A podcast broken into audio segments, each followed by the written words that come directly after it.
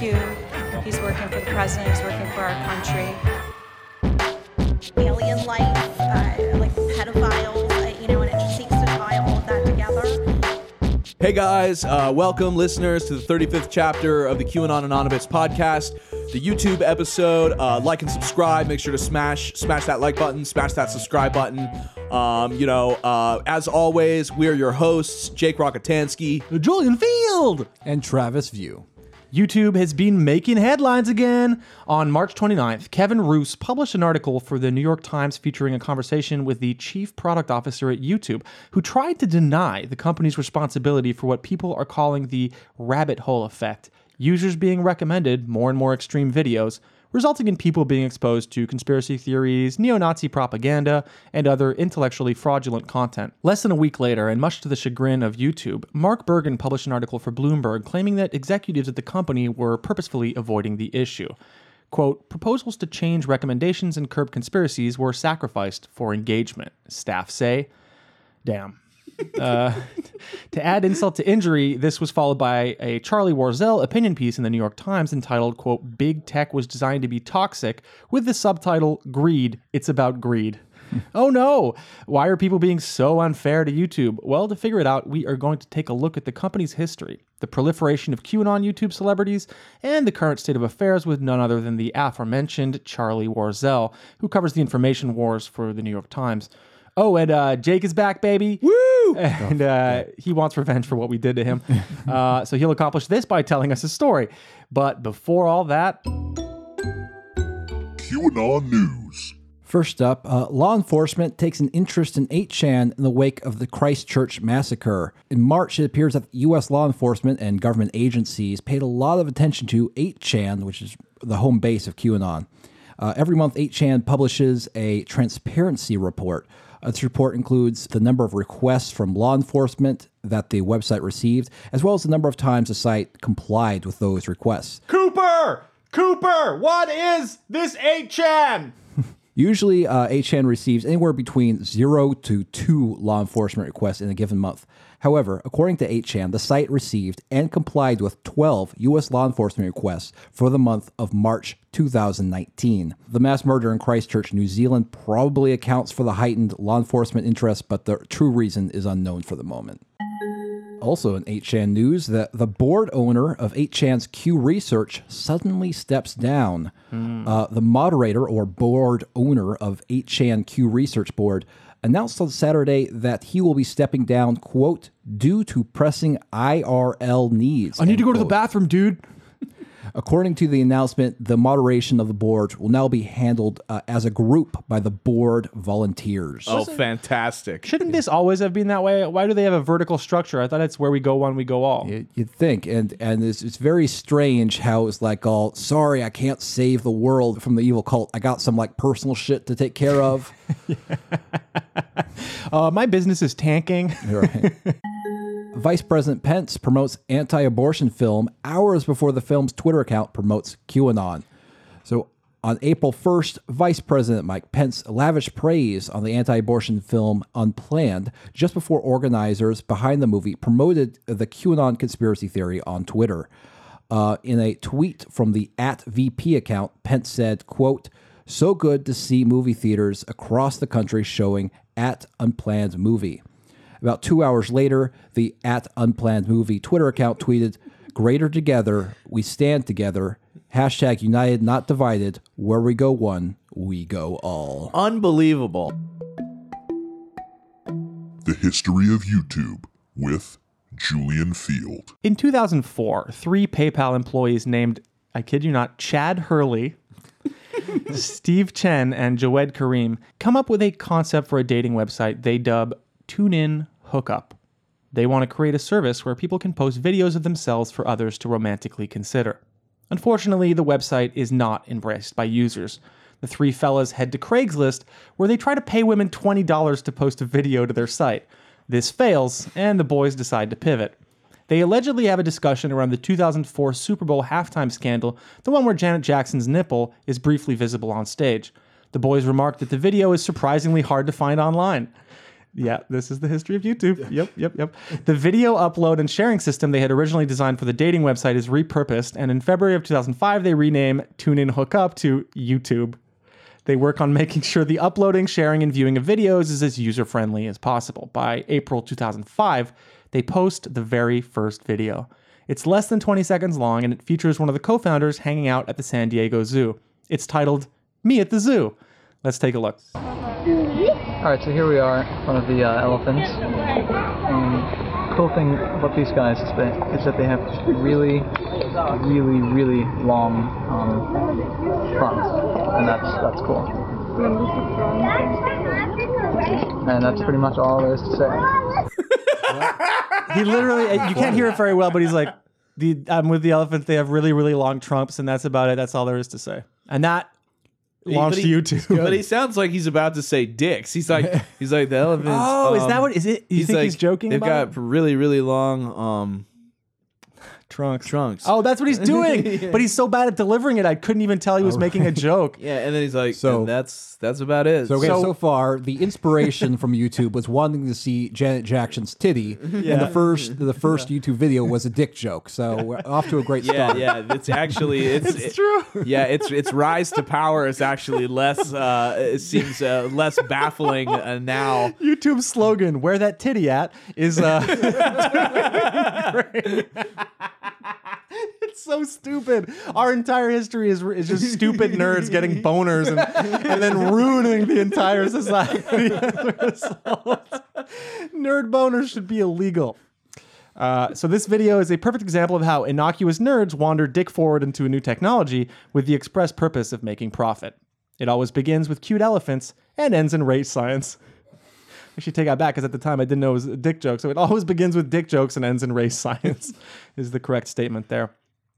By September of 2005, a video of Brazilian football player Ronaldinho juggling, which was uploaded as a promotional piece for Nike, becomes the first video to hit a million views. So, you know, we call it YouTube or whatever, but the truth is the first big video was already a corporate sponsored video. In November, Sequoia Capital invests $3.5 million. They add $8 million more in April of 2006 because YouTube is fucking blowing up. By the summer of 2006, 100 million views are occurring every single day on YouTube.com. 20 million visitors are visiting the site every month. The dominant age group is 12 to 17. So Oh shit! things are, you know, going great. That summer, YouTube also forms a partnership with NBC to put in place marketing and advertising. So think about it this way: they're advertising uh, the fact that they have access to 12 to 17, which is a very hard demographic to court if Yeah. you're if you're an advertiser. But this one had no restrictions, had none of the TV restrictions, and they had no way to censor any of the ads or control what these people were clicking on. yeah. So, you know, already uh, good, very good. And of course, all companies are like, I want in. Immediately, I want in. I want it. It's big. I want in. Yeah. Who cares about the fucking ethics? So so so so far so to recap so far we have wanting to see titty, a dick joke, and controlling children's minds. Sort of what's launching YouTube. Yeah, everything's fine. And NBC's already on board.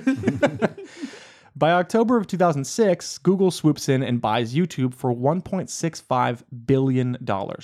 Chad Hurley makes $395 million. Steve Chen makes 326 million. I could not find info on the third guy, but I'm going to assume he got a decent payout as well. Oh my fucking god! So the dude, that dude, got up and put up the elephant dick joke, and then walked away with three hundred and sixty-five million dollars. Like basically a year later. Yeah. holy shit! So we're doing the, like, we're what, 35 weeks in? yeah, We're heading to what, like, we're almost at 1800 a month? Guys, pick it the fuck up. we need, man, you know what we don't provide? Janet Jackson's titties. Maybe we should rename this podcast Janet Jackson's Left Tit. So at the time, YouTube is beginning to get in trouble for copyright infringement. They are having trouble controlling the uploading and sharing of copyrighted content, and other corporations start pressuring them legally to give them a piece of the pie. That year, in a book titled Wikinomics, Don Tapscott and Anthony D. Williams say, This new generation of companies is not burned by the legacies that inhibit the publishing incumbents, so they can be more agile in responding to customer demands. More important, they understand that they don't need to control the quantity and destiny of bits if they can provide compelling venues in which people build communities around sharing and remixing content. Free content is just the lure on which they layer revenue from advertising and premium services. So right at the beginning, like it's already that, you know, and the idea that that the company understands you don't need to control the quantity and destiny of bits, literally saying it does not matter what's in these videos. It matters that we're able to grow and have people interact with each other. So already they have that inkling, that seed of engagement over the well-being of human beings. So in 2006, Time magazine calls YouTube Person of the Year. The image on the cover is just a YouTube screen with a mirror. Get it? It's it's you. It's YouTube. You. It's all about you. It's people power. By 2007, YouTube uses as much bandwidth as the entire internet did in 2000. By 2008, they are cutting deals with MGM, Lionsgate Entertainment, and CBS. The old guard is awake and they want in. That year, the company gets a Peabody Award saying that the site, quote, embodies and promotes democracy. Nice. ah, woo! Just like we uh, promoted democracy in the Middle East. it's about the same. By 2010, they are hosting multiple shows, live sporting events, etc. That year, it is reported that YouTube streams 2 billion videos every day, which the Sydney Morning Herald notes is, quote, nearly double the primetime audience of all three major US television networks combined. By 2010, YouTube also has 10,000 content partners, including Disney. YouTube is the third most visited site after Google and Facebook. In 2012, after broadcasting the US presidential debate, YouTube retires their slogan, Broadcast Yourself. They redesigned their interface and logo, harmonizing their tablet and phone apps with their website interface. That year, Gangnam Style is the first video to hit 1 billion views. By 2013, YouTube has 1 billion unique visitors every single month. They expand by launching the YouTube Comedy Week and the YouTube Music Awards. People are not stoked about them. The company uses their auto suggestion system to reroute people to the company's own YouTube channel. The technique works, and they soon grow larger than PewDiePie's channel, which is the reigning king at the time. In 2015, YouTube makes a small change to their platform that will have profound effect on its users. They enable autoplay by default, which means that when a video ends, the platform automatically plays another video recommended by its algorithm. This accelerates what will later be known as the rabbit hole effect. Before autoplay was the default, users would get recommended videos, but they had to click on them to continue. YouTube's change takes away the modicum of user control they used to have. The users most affected by this change, and this should come as no surprise, are children, the elderly, and the mentally vulnerable. People search for something innocuous and end up watching videos promoting conspiracy theories, violence, race science, white nationalism, etc. In 2017, the popular channel Daddy05, parents that played pranks on their own kids are accused of child abuse. They eventually delete their videos and lose the custody of two of their children. Oh my God. I guess it's Daddy03 now. That same year, that same year, the YouTube Kids app, aimed at children, is accused of hosting videos featuring popular characters like Elsa from Disney film Frozen in violent, sexual, or disturbing situations. The term Elsagate is coined, and YouTube begins mass deletions of the aforementioned videos. YouTube is also accused of hosting videos where kids, under adult supervision, partake in inappropriate or dangerous activities. One of the biggest channels accused is called Toy Freaks. The channel is run by a dad whose two daughters are sometimes filmed vomiting or in extreme pain. YouTube deletes the channel, which at the time has 8.5 million subscribers. It is estimated that Toy Freaks made more than $11 million before it shut down. Oh my God. All you have to do is torture your children. you, can make it, you can make a lot of money. Uh, again, we're in the wrong business, boys. Yeah. Um, 2017 is quite a year for YouTube because they are forced by the times to face a growing problem on the platform. Pedophiles collecting self uploaded videos of children, which they use for sexual gratification and share with others on the dark web. The videos, which featured children playing with toys or doing gymnastics, were attracting comments with planted keywords, allowing other pedophiles to find the videos more easily. Like Pizza, pasta, hot dog, walnut sauce. no, they were. It was. You'll see it a bit, but it was basically they were just post CP. That was the first one. Just CP for children. my God. So easy. Uh, they switched later to Russian stuff. And anyway, so you know, as a result of this, several advertisers freeze spending on the platform. By 2018, the Times finds more than 100 cases of children being manipulated by strangers on YouTube to take off their clothes, adopt sexual poses, and touch other children. So, this is like people pretending to be fans of the kids who'd run their own channels and tell them, hey, we'd love to see a video of you doing this. oh my God. Yeah, not good. So the Times reports this, and uh, you know a reporter for them flags all of the videos. YouTube deletes half of them. Not sure why. The Times then contacts YouTube's PR department, which finally leads YouTube to deleting the rest of them. The problem metastasizes, and child predators continue to use a complex network of commenters, uploaders, etc., all to keep videos on YouTube that pedophiles enjoy. They often monetize the re uploaded videos, which means pedophiles are making money on YouTube using children's self uploaded videos, which they re upload for other pedophiles. you know, just democracy. Democracy. That's what YouTube is. It's just democracy. So, as I mentioned, one of the things that pedophiles do is comment CP on the videos in question, which stands for child pornography. When YouTube cracks down on videos with comments containing the term CP, they end up deleting a bunch of Pokemon Go videos that abbreviate combat power to CP. they also bulldoze Club Penguin videos for obvious reasons. Oh man, yeah, Club Penguin. so CP, CP. I love, I love playing CP. Oh man, and it's of course Club Penguin's like a children's MMO basically. Yeah, but I've heard I I remember reading about like Club Penguin like, turning into like by pedophiles? Yeah, well, it's also like a cyber sex place where like other kids uh, are experimenting with uh, talking the sex. Oh, they play doctor with each yeah other. Yeah, talk typing the typing the sex. I'm the doctor penguin, and you're the nurse penguin.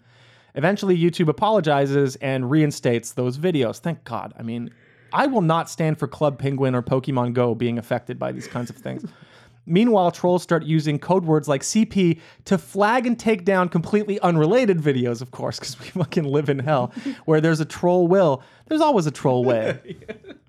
In April 2018, Nassim Najafi Aghdam, a vegan activist and fitness personality, is pissed off at YouTube. In an Instagram post, Nassim says, All my YouTube channels got filtered by YouTube, so my videos hardly get views, and it's called merely regulation. This is also happening to many other channels on YouTube. This is the peaceful tactic used on the internet to censor and suppress people who speak the truth and are not good for the financial, political gains of the system and big businesses. I recently got filtered on Instagram too, and maybe it's related to YouTube, and YouTube staff asked Instagram to filter me here too?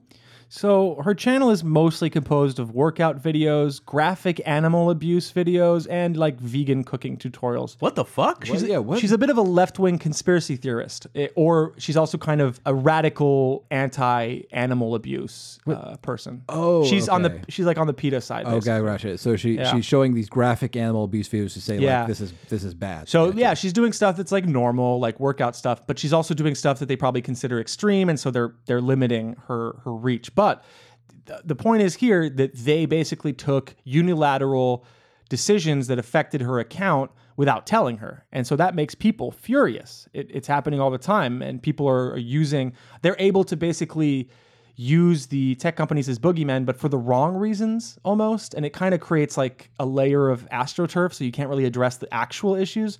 Anyways, her rage mounting, Nassim goes AWOL, and her family grows worried about her mental state.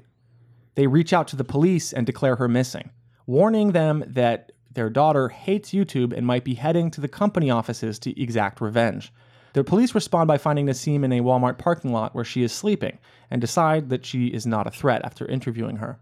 They tell the family that she's being located and they take her off the missing persons list. But what cops don't know is that Nassim is in possession of a legally purchased 9mm semi automatic pistol. The next day, she drives to YouTube headquarters, covers her face, and approaches the building, firing 10 shots. She wounds three people, reloads, and kills herself. That same year, the New York Times publishes an article by Zeynep Tufekci. Here are some extracts from her article. It seems as if you are never hardcore enough for YouTube's recommendation algorithm. It promotes, recommends, and disseminates videos in a manner that appears to constantly up the stakes. Given its billion or so users, YouTube may be one of the most powerful, radicalizing instruments of the 21st century. This is not because a cabal of YouTube engineers is plotting to drive the world off a cliff. A more likely explanation has to do with the nexus of artificial intelligence and Google's business model. YouTube is owned by Google. For all its lofty rhetoric, Google is an advertising broker selling our attention to companies that will pay for it. The longer people stay on YouTube, the more money Google makes. What keeps people glued to YouTube? Its algorithm seems to have concluded that people are drawn to content that is more extreme than what they started with, or to incendiary content in general. Is this suspicion correct? Good data is hard to come by. Google is loath to share information with independent researchers. But we now have the first inklings of confirmation, thanks in part to a former Google engineer named Guillaume Chaslot. Mr. Chaslot worked on the recommender algorithm while at YouTube. He grew alarmed at the tactics used to increase the time people spent on the site. Google fired him in 2013, citing his job performance. He maintains the real reason was that he pushed too hard for changes in how the company handles such issues. The Wall Street Journal conducted an investigation of YouTube content with the help of Mr. Chaslot. It found that YouTube often, quote, fed far right or far left videos to users who watched relatively mainstream news sources, end quote, and that such extremist tendencies were evident with a wide variety of material. If you search for information on the flu vaccine, you are recommended anti vaccination conspiracy videos. It is also possible that YouTube's recommender algorithm has a bias towards inflammatory content. In the run up to the 2016 election, Mr. Chaslot created a program to keep track of YouTube's most recommended videos as well as its pattern of recommendations. He discovered that whether you started with a pro Clinton or pro Trump video on YouTube, you were many times more likely to end up with a pro Trump video recommended. Combining this finding with other research showing that during the 2016 campaign, fake news, which tends towards the outrageous, included much more pro Trump than pro Clinton content, and YouTube's tendency toward the incendiary seems evident. So yeah, bef- before we go on, this guy is basically like the Ed Snowden. You know, like he was in Yeah. there, he was worried. He even created a program, probably independently. I'm sure they're not paying him for this to like to like really track what the fuck this effect is is doing, and they fucking fired him. Like in 2013, you had six years to deal with the problem, and now finally articles are coming out that are absolutely damning. But we already knew this. You knew this six years ago. You wanted to ignore this. You fuckers. Anyways, uh, let's have uh, Travis continue. What we are witnessing is the computational exploitation of a natural human desire to look behind the curtain, to dig deeper into something that engages us. As we click and click, we are carried along by the exciting sensation of uncovering more secrets and deeper truths. YouTube leads viewers down a rabbit hole of extremism, while Google racks up the ad sales. Human beings may have natural tendencies that need to be vigilantly monitored in the context of modern life. For example, our craving for fat, salt, and sugar, which served us well when food was scarce, can lead us astray in an environment in which fat, salt, and sugar are all too plentiful and are heavily marketed to us. So, too, our natural curiosity about the unknown can lead us astray on a website that leads us too much in the direction of lies, hoaxes, and misinformation. In effect, YouTube has created a restaurant that serves us increasingly sugary, fatty foods, loading up our plates as soon as we are finished with our last meal. Over time, our taste adjusts and we seek even more sugary, fatty foods, which the restaurant dutifully provides. When confronted about this by the health department and concerned citizens, the restaurant managers reply that they are merely serving us what we want. Mm-hmm. The situation is especially dangerous given how many people, especially young people, turn to YouTube for information. Google's cheap and sturdy Chromebook laptops, which now make up more than 50% of the pre college laptop education market in the United States, typically come loaded with ready access to YouTube. This state of affairs is unacceptable, but not inevitable. There's no reason to let a company make so much money while potentially helping to radicalize billions of people, reaping the financial benefits while asking society to bear so many of the costs. I really have to give it to uh, Zeynep Tufekci here. She she's an incredible writer. She really nails it. And it's this. It's it's the idea that we all as a society have to bear the costs of a of a business model that doesn't benefit us at all. We don't get any of those profits, but we have to bear the costs, the mental costs, the the, the infrastructural costs of this fucking shit happening. But pretty infuriating to, to read about Yeah. about 2013 being the, the point at which they uh, already kind of knew Yeah, it's unbelievable. Yeah, outrageous. Honestly, like doing the research, I, I was just like, what the fuck? Like I knew it was a bad thing, but anyways. In 2019, YouTube banned comments on videos of children. Good job. That same year, they prohibit, quote, challenges that encourage acts that have an inherent risk of severe physical harm, like eating Tide Pods, for example. YouTube also prohibits, quote, pranks that make victims believe they're in physical danger, and, quote, pranks that cause emotional distress to children. That year, the Washington Post publishes an article by Craig Timberg describing the effect of the YouTube algorithm and autoplay feature. Researchers say YouTube's algorithm for recommending content cause particular problems for children because they often sit in front of a screen for long stretches, watching whatever plays automatically. The content, however inappropriate in the view of parents, can mesmerize children lacking the maturity to turn away from words or images that may be unhealthy. Problems can be especially severe when children search for such popular and seemingly innocuous terms as Spider Man, superhero, and Elsa, the icy blonde cartoon princess who starred in Frozen in 2013, has spawned so much doctored, inappropriate YouTube content that critics lump such videos under the shorthand Elsagate. Disney did not reply to requests for comments. Critics also say the problem is not visibly improving. Typing Peppa into YouTube's search engine, for example, generated at least one recommended video that the researchers classified as disturbing 70% of the time, according to research published in January based on reviews of 2,500 YouTube videos. Researchers querying such keywords found clips showing a scantily clad Elsa straddling another partially undressed cartoon character, Spider Man wriggling beneath the sheets with a life size Rapunzel doll, and Peppa encountering a monster with knives for hands who, amid profanity laced dialogue, slices open the heads of various characters in bloody attacks. Uh, YouTube said that none of these videos violated its policies and that none appeared on the YouTube Kids app. The one featuring a violent monster carried age restrictions. The researchers also found that children have a 45% chance of seeing at least one disturbing or otherwise inappropriate video within 10 clips, a stretch that often amounts to an hour or so of viewing. Some inappropriate videos were crude animations, some featured actors wearing costumes, still others included the marijuana themed Peppa video, where actual children's videos that had been doctored with new words and images spliced into the original. Peppa Pig, a British animated television series for preschoolers that debuted in 2004 and has a global audience, is a particularly popular target for those who make fake alternate versions of original episodes or entirely new videos based on characters from the show. Entertainment One, which produces Peppa, declined to comment. okay, of course. It's like, yeah. Hey, Disney, how do you feel about half nude Elsa being shown to children? Well, uh, we're not going to answer this fucking inquiry. 2019 has been a rough year for YouTube so far, with multiple articles accusing YouTube of looking the other way as the rabbit hole effect radicalizes youth, pushing them into white supremacist and neo Nazi belief systems. The combination of YouTube's recommendation algorithm and autoplay feature causes users to get lost in a web of patently false conspiracy theories, often leading them to isolate themselves from their loved ones. As I mentioned in the intro, YouTube's product chief sat down with Kevin Roose of the New York Times, denying that the rabbit hole effect was a feature, not a bug. Bloomberg followed up a few days later with an article by Mark Bergen in which he alleges that YouTube was aware of the problem since at least 2016, and, and from what we've we've shown, it actually might go back to 2013. So, People inside YouTube knew about this dynamic. Over the years, there were many tortured debates about what to do with troublesome videos, those that don't violate its content policies and so remain on the site. Some software engineers have nicknamed the problem, quote, bad virality.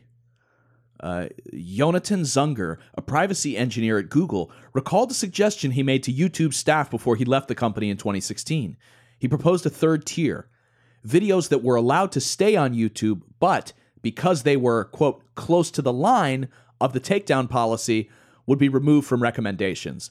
Quote, bad actors quickly get very good at understanding where the bright lines are and skating as close to those lines as possible, Zunger said. His proposal, which went to the head of YouTube policy, was turned down. Quote, I can say with a lot of confidence that they were deeply wrong, he said. Uh, rather than revamp its recommendation engine, YouTube doubled down. The neural network described in the 2016 research went into effect in YouTube recommendations starting in 2015. which, if you remember, that's the same point where they uh, enabled autoplay as like a default. By the measures available, it has achieved its goal of keeping people on YouTube.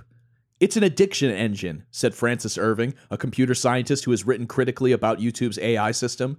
Irving said he has raised these concerns with YouTube staff. They responded with incredulity, or an indication that they had no incentives to change how its software worked, he said. It's not a disastrous failed algorithm, Irving added. It works well for a lot of people, and it makes a lot of money. so yeah, I left out like some of the la- later developments because we'll be discussing them with Charlie uh, Warzel, but. I- I don't even know what to say. Like studying this stuff and like it's so documented, and I found I found articles on it going so far back that like it's unconscionable that that it's impossible to think they didn't know about it. They they Yeah. clearly ignored it on purpose because again, It's again, making money. when corporations are set up to do only one thing, profit, and then the people who are getting the profit from it are people who have no connection to any of this shit. They just care about the margins going up. Yeah, what what's being, you know, what the piss is rolling fucking downhill and onto all these like low workers and they can't affect anything. They can bring it up to their bosses and get fired. Well, and it's it's fucked too because I mean you would think that you know fairly uh, uh, non-problematic content like you know video game videos or you know uh, going to the zoo and pointing at an elephant's dick you would think that that's enough to keep people on the platform. And so therefore YouTube would go in and say hey yeah we've already got these like videos that keep people on the platform. Like let's let's delete or or or not you know, at least at the very least, not push the, uh, you know, these like, you know, potentially radicalizing videos on our users. But instead, it seems that that's where they go directly. It's it's But, like but but yeah, if you think about these companies, I mean, very recently, big gaming companies, for example, showed uh, record-setting profits. Their stock shot up. They had better uh, payouts for all their executives. They gave everybody a bonus, and they fucking fire like 600 people because for them. They are always looking for how can we make 5% more? How can we make 10% more? How can we make 15% more? Eliminating this might eliminate 20 or 25% of their revenue. They would never do that. It- Yeah. it, it, capitalism would not allow it. It's just not how boards work. Of course, the of course the employees they have goals to hit, right? Yeah, no, of course, yeah. Of course, of course they they they're of course they're for, they're detached from it too, and they probably don't even like think about it. It's like it's literally it's literally they're literally looking at numbers on a spreadsheet. Yeah. and that's that's it. We're just just numbers on the spreadsheet that they're fiddling with, and Yeah. like they sort of like looking at it deeper. The sort of like what how, what exactly is affecting society as a consequence of those numbers. Uh, you know those views that that that that they're getting. They they that's too uh, qualitative. You know, they. But, but when you that yeah, and when you fire hundreds of people, your stock shoots up, and if you're an executive, you have stock, and guess what you're doing? You're selling it every time it surges. Yeah. So you're selling off pieces of your stock. You're making even more and more money, even at the executive level. Even if you're not like an investor and not like the main recipient of all the money. Yeah, your incentive is to fucking make it keep like keep going because it's like no, we're making fucking hand over fist money, and the the stock market literally fucking rewards you for firing hundreds of people.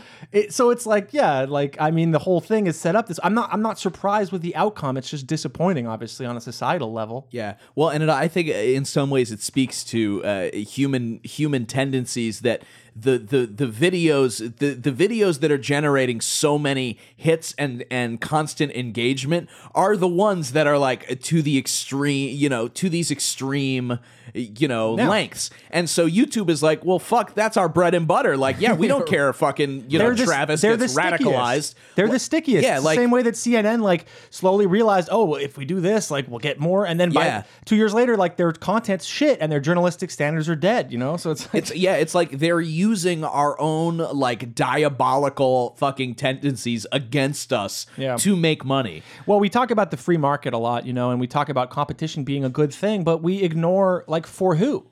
Is it, you know, for product diversity? Is it for profit? Fine, but at the end of the day, if it's harming society in a great in a great way, then is the free market useful? Yeah, and like I think that they're dumb. I think that the, if I I think that YouTube would would stay alive and well if they went through and filtered out all that content. Yeah, like ta- honestly, think of the PR of saying, "Listen, we are putting people before profits. We're not going to listen to our board, and we are going to put in place these things that will help children, the elderly, the mentally vulnerable across Yes. the world, not just America. There are people fucking radicalizing on this platform in every country of the world. It's like for Christ's sakes, even fucking Netflix. After I've after I've fallen asleep uh, watching, you know, uh, seven episodes of, uh, you know, a serial killer documentary, will ask me, "Hey, hey, are you still watching? Or you know, do you want to maybe get up and go to sleep, uh, or do something outside?" It's like even fucking Netflix is like, "Hey, man." You're watching too much Making a Murderer. Like, maybe Yeah. take a break and like go on. Like, all YouTube would have to do is like, if they see me watch like four Ben Shapiro videos in a row, it'd be Yeah. like, hey man, uh, we notice you're watching a lot of Ben Shapiro. He- At least here's something from the other side that counters his points. At or just like here's some basic fact checks, like that maybe Muslims Yeah. are people. Yeah, yeah, like- exactly. I know Or that's just- the craziest stuff. Just yeah. some Well, basic kind of But like. Ben Shapiro's a good example because he's he's somebody like they describe who skirts the line, right? He's a Yeah. good he's a good like entryway to the more hardcore stuff. And so yeah, of course, like it's hard to like fact check someone like that. It's like, well, we can't really deplatform him, but I, someone proposed a third tier. Why did they not go with it? Well, I mean, you know why? Because they're not going to make as much money. But Yeah. y- it's like, guys, at some point you have to sacrifice virality or whatever the fuck you think you're doing when the world is going to shit. I mean, Yeah, I as you guys will see in my section, a lot, a lot of this comes comes full circle. I mean, how dare just because I watched four hours of uh, you know electric cock torture videos, how dare they propose gay porn to me after that? I mean, I just don't understand YouTube. What the fuck? What the fuck, dude? That is sus. On April 3rd, 2019, Charlie Warzel published an article for the New York Times entitled Big Tech Was Designed to Be Toxic. We slid into his DMs and forced him to come on the show. Charlie, welcome to QAnon Anonymous. Thank you for having me. In that op ed, you argue that the reason that these tech platforms got so toxic is actually a lot simpler than people think it is. So, why do you think that these tech platforms got so toxic? I think that uh, as I wrote in the piece, like the original sin of you know modern internet companies and and, and modern platform technology is is the obsession with scale.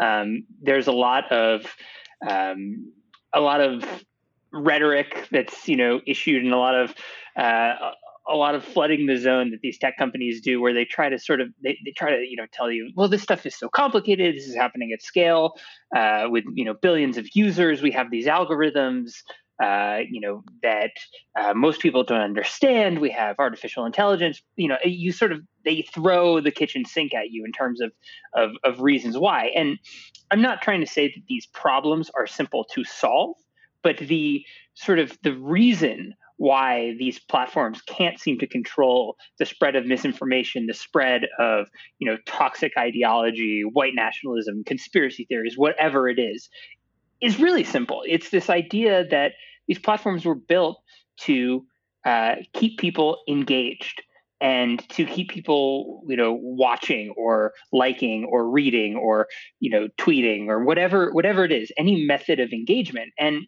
when these platforms were built over the last 10 years they were they were optimized to just keep you locked in that way. And they treated any content that was um, you know that was engaging as a universally good piece of content. It didn't matter if you know those videos made you feel upset or enraged or you know helpless or uh, scared whatever it was it was being viewed by you know the proprietary systems that govern these, companies as oh this is good give give them more of that or give them things that, that are sort of similar.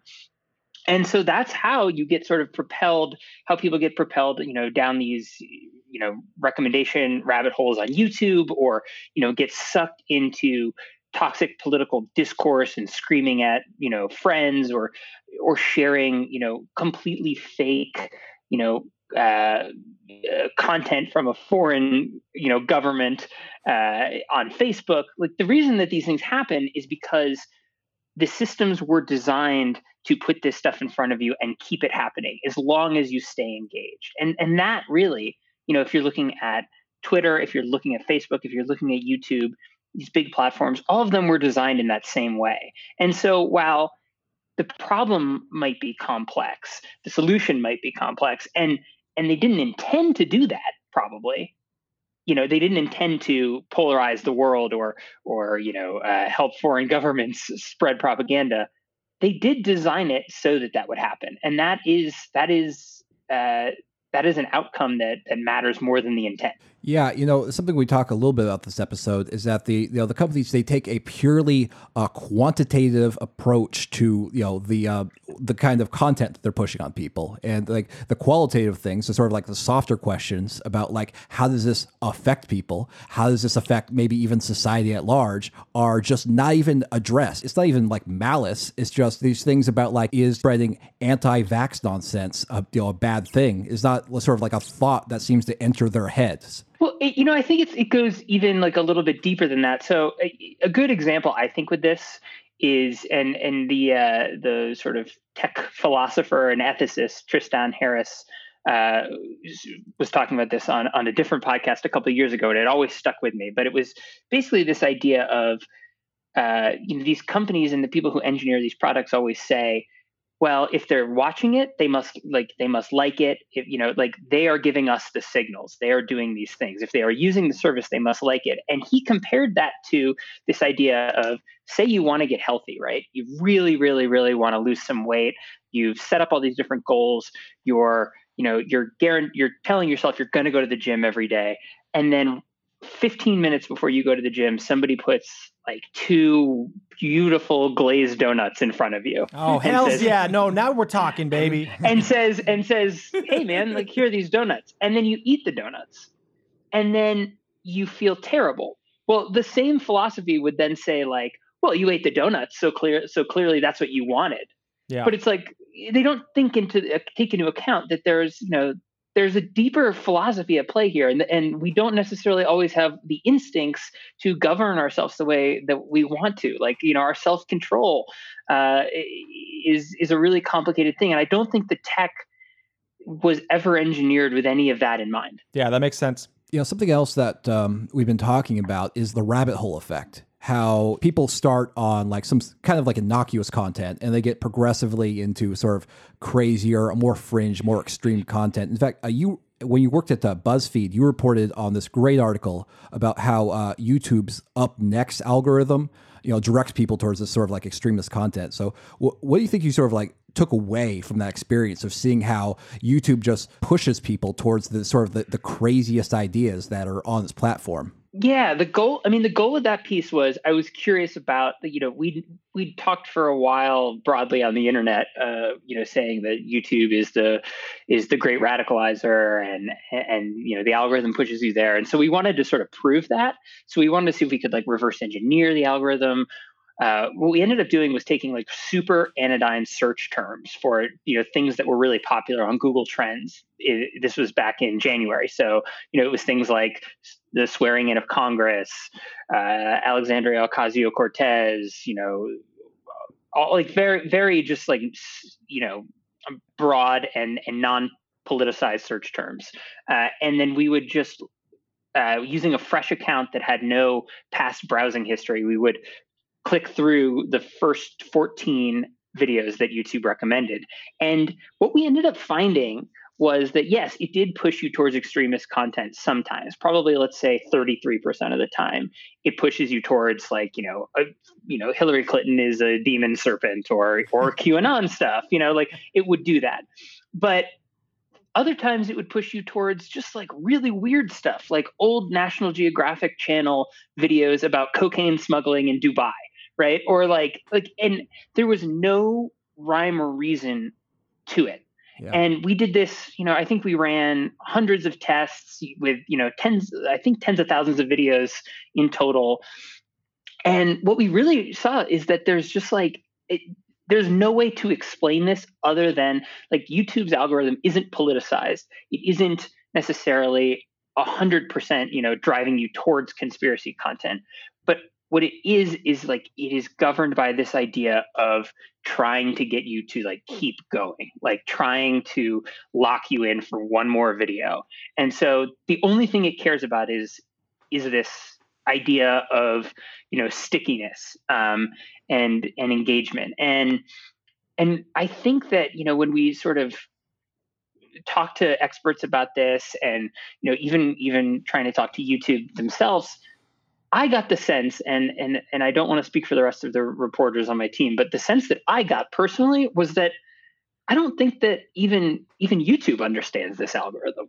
Uh, I, I think that you know they built something and they know broadly what it's supposed to do, but the decisions that it makes, there aren't really any rhyme. There isn't rhyme or reason to it. So, you know, half, a third of the time it can drive you towards something absolutely crazy, but a third of the time it can drive you towards I don't know weird clips from stand-up comics from you know 1983. Like it's just it, it's bonkers, but it governs what millions of people do and watch every every day and the way that they get their information a lot of times it's really uh, truly wild i think that these algorithms have this much power and they're just so unknown Yeah, it's it's fucking Skynet. Yeah. I can't. I personally, I can't wait for uh, Pornhub to put in place something like this, so that everybody gets into like bestiality. i mean it's I, I i'm pretty sure that that kind of stuff happens on adult websites if you do you know create an account and log in which i don't know how many people do that but if you if you did do that like i, I think that stuff is actually happening Oh it, my it maybe it's not maybe it's not like bestiality but maybe it's you know it surfaces something that you didn't know you liked and kind of pushes you towards extremes just simply Yeah. because those videos are more likely to keep you locked in if you find something that is you know kind of outrageous but it is also your thing. So it, i think this is happening across the internet. Like i don't think it's just youtube. I don't think it's just conspiracy theories. I think that's one really concerning outgrowth of this just general sort of being nudged in all these directions I uh, I had a friend who had an interesting theory uh, that he sort of monitored over the last couple years. Uh, that he believes that um, Russians are pushing um, incest porn content, and that he noticed on Twitter that you know there were these like kind of like Russian accounts, and they were like advertising pornography, and then at one point they all kind of shifted, and they were all pushing these like incest videos, which which now I mean you know with without admitting too much, uh, these show up quite frequently uh, in my own searches, Uh, and I don't know. I think people wanted to fuck their siblings, and moms and dads like for. I mean, that's the oldest trick in the book. You I- know. yeah, I guess the I've never partaken, Oedipus- Oedip- but I mean, what are you going to say next? HBO is doing this to us uh, by you know Jon Snow. Uh, I don't know. and Daenerys. Come he- on, man. He could probably he probably has a better explanation than I do. So we'll we'll have we'll have to have him on the show at some point Yeah. to discuss. Well, no, we won't. We're interviewing an actual reporter instead of your weird friend. I, I mean, I but I, I just I think that broadly what we can like take away from that that sort of uh, non-reported take there uh, is is that the is that you know the internet is making or not the internet that's too broad our our technology and all these different platforms that we re- we rely on are making decisions for us because they're constantly curating uh, what we see and what we do. And those decisions, you know, compound. They start to change our behavior in these really, you know, light ways. And and I think that like I've been thinking a lot about like online privacy, and part of the discussion, like with that, is that we're sort of losing a little bit of our autonomy here. And and obviously it's part of, you know, our job as human beings to like exert some control over what we do, right? And like I'm not trying to say that I, I think it's more complicated than like YouTube is brainwashing us or, you know, Fox News is making everyone in a certain group racist. Like I think those are really oversimplified ideas. But I do think that there's like if there is this crisis happening right now, it's that we're constantly being nudged in these weird ways and the, and they're having these small noticeable effects in our personality and they're driving us towards like communities that are you know potentially really dangerous or toxic. And then once you get involved in those communities then you find like a new subset of friends. You find people who are you know are, are into those ideas. And it's not that you know youtube made you a white nationalist right? But it's that youtube surfaced some things made a couple of choices on your behalf that you weren't really understanding at the at the time. And then you get to a place where all of a sudden you know you look up and you realize wow the way that i see the world is a little bit different than it was a year ago Yeah. and Yeah. and so it's like a factor in that That's the the problem. Though, let's talk solutions because like one of the uh, Oh, solutions great. that that uh, that people uh, often propose is just like deplatforming. Is just just take find the sort of the worst offenders and just deny them the ability to use these services. Like and uh, a recent example is Alex Jones. Is Alex Jones and Infowars? They were deplatformed on several major tech platforms like iTunes and YouTube and Facebook. So, like, what do you think that you know his deplatforming and this aftermath can like teach us about the effectiveness of that particular technique? I mean, this is difficult because obviously, like, I am someone who who does believe in you know the the power of, of the internet and like the openness of the web to give people a voice. Like, I think you, eh, eh, and I think that you know we, a lot of the worst actors have sort of ruined that prospect for a lot of us, and now there's such an emphasis on like you know getting the the, the worst offenders off there. I mean, I think. I think that I think there's a couple there's a couple points to make here. One is that Milo Yiannopoulos is actually the best uh, example of deplatforming being extremely effective. Um, and and the reason why it is extremely effective in his case, and also a little bit in Alex Jones's case, though Jones has you know a big wide audience that he's been cultivating for 25 years. So those people probably aren't going anywhere. But people uh, like trolls like that or shock jocks or people who are actually peddling you know misinformation or these sort of like toxic uh, semi libelous theories people like that uh, sort of really prey off of you know crossing over into the mainstream and getting their ideas and headlines and sort of like uh, the, it, getting the mainstream media to to pay attention to them. And that is where a place like twitter is just so unbelievably important. Like milo yiannopoulos was able to say ridiculous things or outlandish things or you know trying to piss people off. And then journalists like myself and plenty others would see it talk about it you know the it would be written up in you know the hill and then that would get aggregated by somebody else. And then you know all of a sudden tons of people are talking about it. And you he's hijacked the attention of the mainstream media. Now that he doesn't have that like how often do you see milo in the news other than something like you know uh, he's out of money or he's banned from australia or like you know something like that? But he's not in control of that narrative. That's not him reaching out and saying like hey you know, CNN, MSNBC, whatever, ex newspaper reporter, look at me, I'm going to say something to trigger you or piss you off. So I think in that sense, people who are, you know, who aren't just really trying to express their views, but actually trying to hijack our attention, that is an, an incredibly effective method, the deplatforming. But I would I would say that in general, like it, the simpler answer is not to have to do the constant legislation of the deplatforming and stuff like that.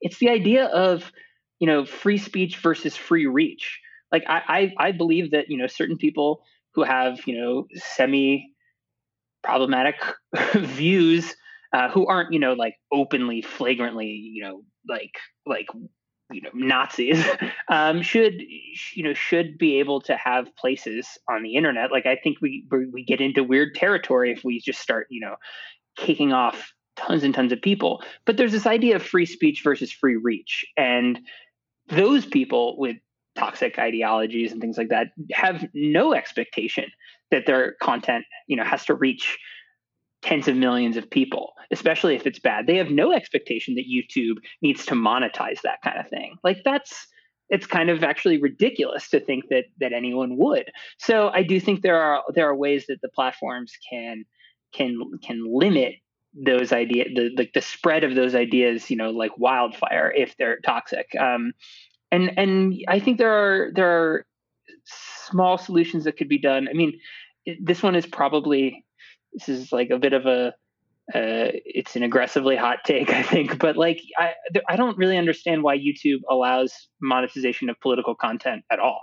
Hmm, like there's so much there's so much content out there. There's beauty bloggers. There's you know even like the, a, a, lot of the gaming stuff isn't toxic on YouTube. It's actually just you know silly and and fine. Mm-hmm. Uh, you know there's unboxing videos. There's sports. There's you know there's there's a shitload of stuff out there. And politics is, as YouTube always says, a reasonably small selection of what's what's actually on there, and yet so much of it is divisive and so much of it is pushing people towards these extremes. So why should anyone make money off it? Why, you know, why why can't we just say, hey, YouTube is not a place where you're going to make money off this politics stuff. Well, I hmm. can guarantee you that a lot of those, you know, far right shock jock people who are, you know, d- debating race and IQ and making, you know, good money off of it would stop doing it if there was no money involved. Yeah. So next you're going to get money out of politics too, right? Mm-hmm. mm-hmm. that's right. No, I mean, I, that's just like a thought experiment, obviously. But yeah. it just when you when you think about that, also when when you hear YouTube always say as the excuse, well, you know, this is just a very small amount of the content on there, then great, that, better reason to to you know demonetize it just a whole hog. I'm talking about you know extreme right, left, and middle, like all of it. Yeah. If it's political, you shouldn't make money off of it. It should just exist on its merit. Yeah. So, I mean, you, you touched on this a little bit, but are you concerned that if these tech platforms they do start maybe regulating what kind of content is uh, is sort of hosted on their platforms more closely, that it might start sort of like basically narrowing the, the the range of acceptable opinion on those platforms, and so the the kinds of the kinds of opinions that uh, that people can sort of share and express is basically uh, decided by these massive, unaccountable corporations who you know really have uh, uh, sort of a special, you know, particular interest in our you know society and our economy. Yeah, I'm totally worried about that. I mean, it, it, I talked to a lot of uh, Facebook employees, current and former, and you know, one thing I, I reported this a couple of like a year and a half ago, but like one thing that uh, this employee told me, the senior employee, was like, you know, before the 2016 election, the sort of uh, the heat that Facebook was getting was for being overly censorious, right? There was like they had like the, there was the photo of like the young, um, it's like a uh, like a prize winning photo of uh, you know from the Vietnam War of a of a child who was you know not wearing any clothes. And like Facebook censored that photo and people were you know completely up in arms over the fact that you know this artifact from history about a war torn nation was being censored. Like that used to be sort of the the thing was that Facebook was going too far. And then the 2016 election happens where we get very rightfully so worried about all this stuff uh, the misinformation, whatever, harassment, all this stuff. And people kind of go the other way and say, well, why aren't you cracking down more? And and I understand. Like I think that like I don't know that there's like a great answer out there. But I mean, Um, but I mean, by the time Trump was up there as president, uh, Facebook and Twitter had made millions of dollars off of Oh, course. specifically his stuff. Yeah, no, and, and I'm and I'm not absolving these companies at all. In fact, I think that you know when when we talk about like when when I was thinking about the the, the piece, the op-ed of uh, you know why these companies are so toxic, uh, it, it's it's it's interesting because like the real problem is the architecture of these platforms right? The idea of everything everything needs to scale so big it needs to be viral. Like if these platforms weren't you know ruthlessly optimized to keep you sharing to keep you you know uh, like logged on and and and consuming um, and you know it didn't have these incentives for people to you know to go out there and gain your attention and make money off it and all of that stuff. If if the architecture of those systems was different we actually wouldn't have to be making these crazy judgment calls about about about speech and saying okay well you're good because you went here and you didn't cross this you know semi arbitrary line but you hey you went here and you know uh, it, it's really difficult because you know if you look at somebody li- like alex jones who's been deplatformed until last summer alex jones like walked the tightrope of what was acceptable right on on on facebook. Like he didn't necessarily break the rules. He like you know gestured like he was breaking the rules. And he was you know putting misinformation out in the world and and spreading you know really negative ideologies but he wasn't breaking the rules. And then you know he did one thing differently he broke a rule then you know like the the snowball rolls downhill. But like instead of having to make all those decisions if you just created platforms or or helped modify the platforms so that you know they weren't encouraging behavior like that and rewarding it with eyeballs and money and attention then you wouldn't have to do this as much. Yeah. uh, I, I think i think that, that that's why i called it you know the original sin is because you know everything stems from that. And we and we do get into these sort of like policing ideas and they're important and moderation is important but at the end of the day it's like the, blame falls on the systems that, that were created without you know really thinking of the consequences Yeah, and it's it's funny when you mention that. I was just thinking, uh, you know, the antitrust laws and the way they function when Microsoft decided to bundle Internet Explorer uh, with Windows and Netscape, kind of like that became an issue because it was somehow like a competitive disadvantage for Netscape. And just thinking about how far we've come into a place where regulation and antitrust laws are they just feel like a, a you know a, a time of your like fantasy of the past. It's wild that these systems were allowed to you know uh, mature in the way that they did and in the way that you know facebook was allowed to uh, purchase instagram and whatsapp and nobody even batted an eye. It wasn't even like controversial. It was like yeah. I mean i remember like I was covering technology all throughout this period of time. And I remember like the day that Facebook acquired Instagram, it was just like, oh, awesome. This is great. Like there wasn't even a, there wasn't even a, like a rumble of like, oh, that seems like that could be, you know, uh, a little anti-competitive. Like they're, they're just, we didn't have that mindset. And so, you know, now we're in this, we're in this spot where the big platforms have just so much power and influence. And again, while I don't think that they're the only thing that's wrong with the world, um, I, I think that people are waking up to this idea that they're being nudged in these directions that they might not have as much control over it as they want. And and I mean, I don't know. It's it's going to be it, it's going to be a really hard like hard and long road for them to hoe uh, going forward because I, I just think the sentiment has flipped completely. All right, Charlie. I, I have just one more question for you, and then we'll let you go. So, what is your take on QAnon? So, you know, obviously there's just there are a lot of conspiracy theories and LARPs that sort of simmer in like the dark corners of the internet. Why do you think this one in particular has become so successful? It Has built in such a huge community?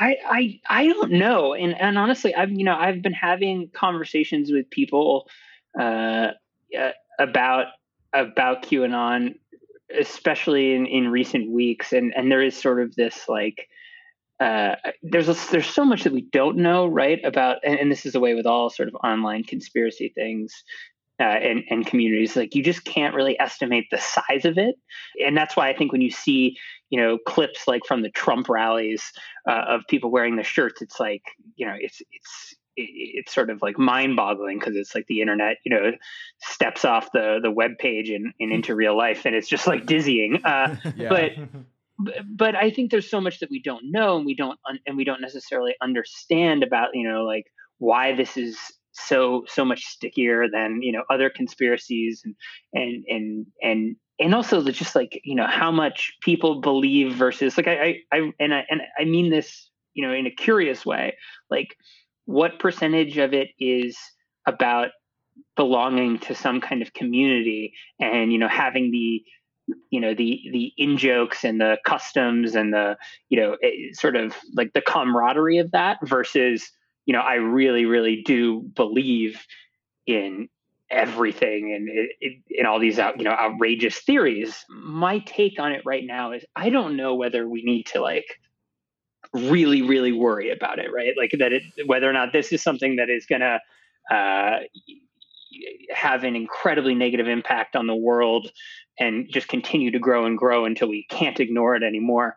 But i think the thing that we actually can't ignore are the dynamics that allow this to get as big as it did right? Like the the, the ideas of you know online communities that are sort of like unmonitored unpoliced the you know ability to spread misinformation and make it look like legitimate news the you know the all of the all of the sort of the social dynamics of that like i think that is what we really need to be focusing on and looking at. Like we need to sort of i think when it comes to qanon right now like the big thing to do is to sort of study the mechanics of it rather than you know picking apart every day's, you know, like bullshit Q drop or whatever it is. You know, like I think the the thing that is really fascinating and I think truly troubling is how something like this, which is outrageous in nature, can grow and really become as big as it is. So that that's sort of my take on it right now. Like I, and i'm not saying like we should you know like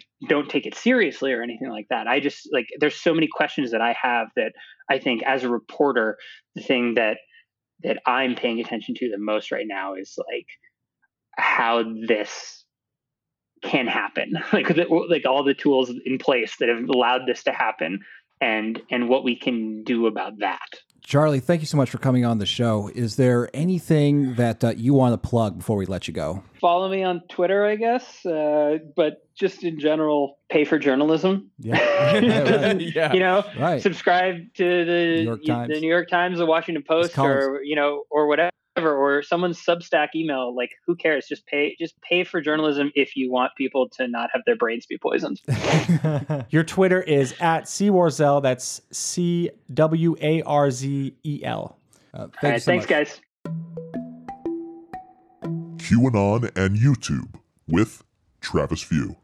So, uh, to prepare for my segment about uh, QAnon on YouTube, I watched several hours of YouTube videos from QAnon people, and now my brain is composed mostly of dishwater and toenail clippings. But it made me realize that as crushingly, oppressively thoughtless uh, QAnon people can be all the time, they are very smart in one important way.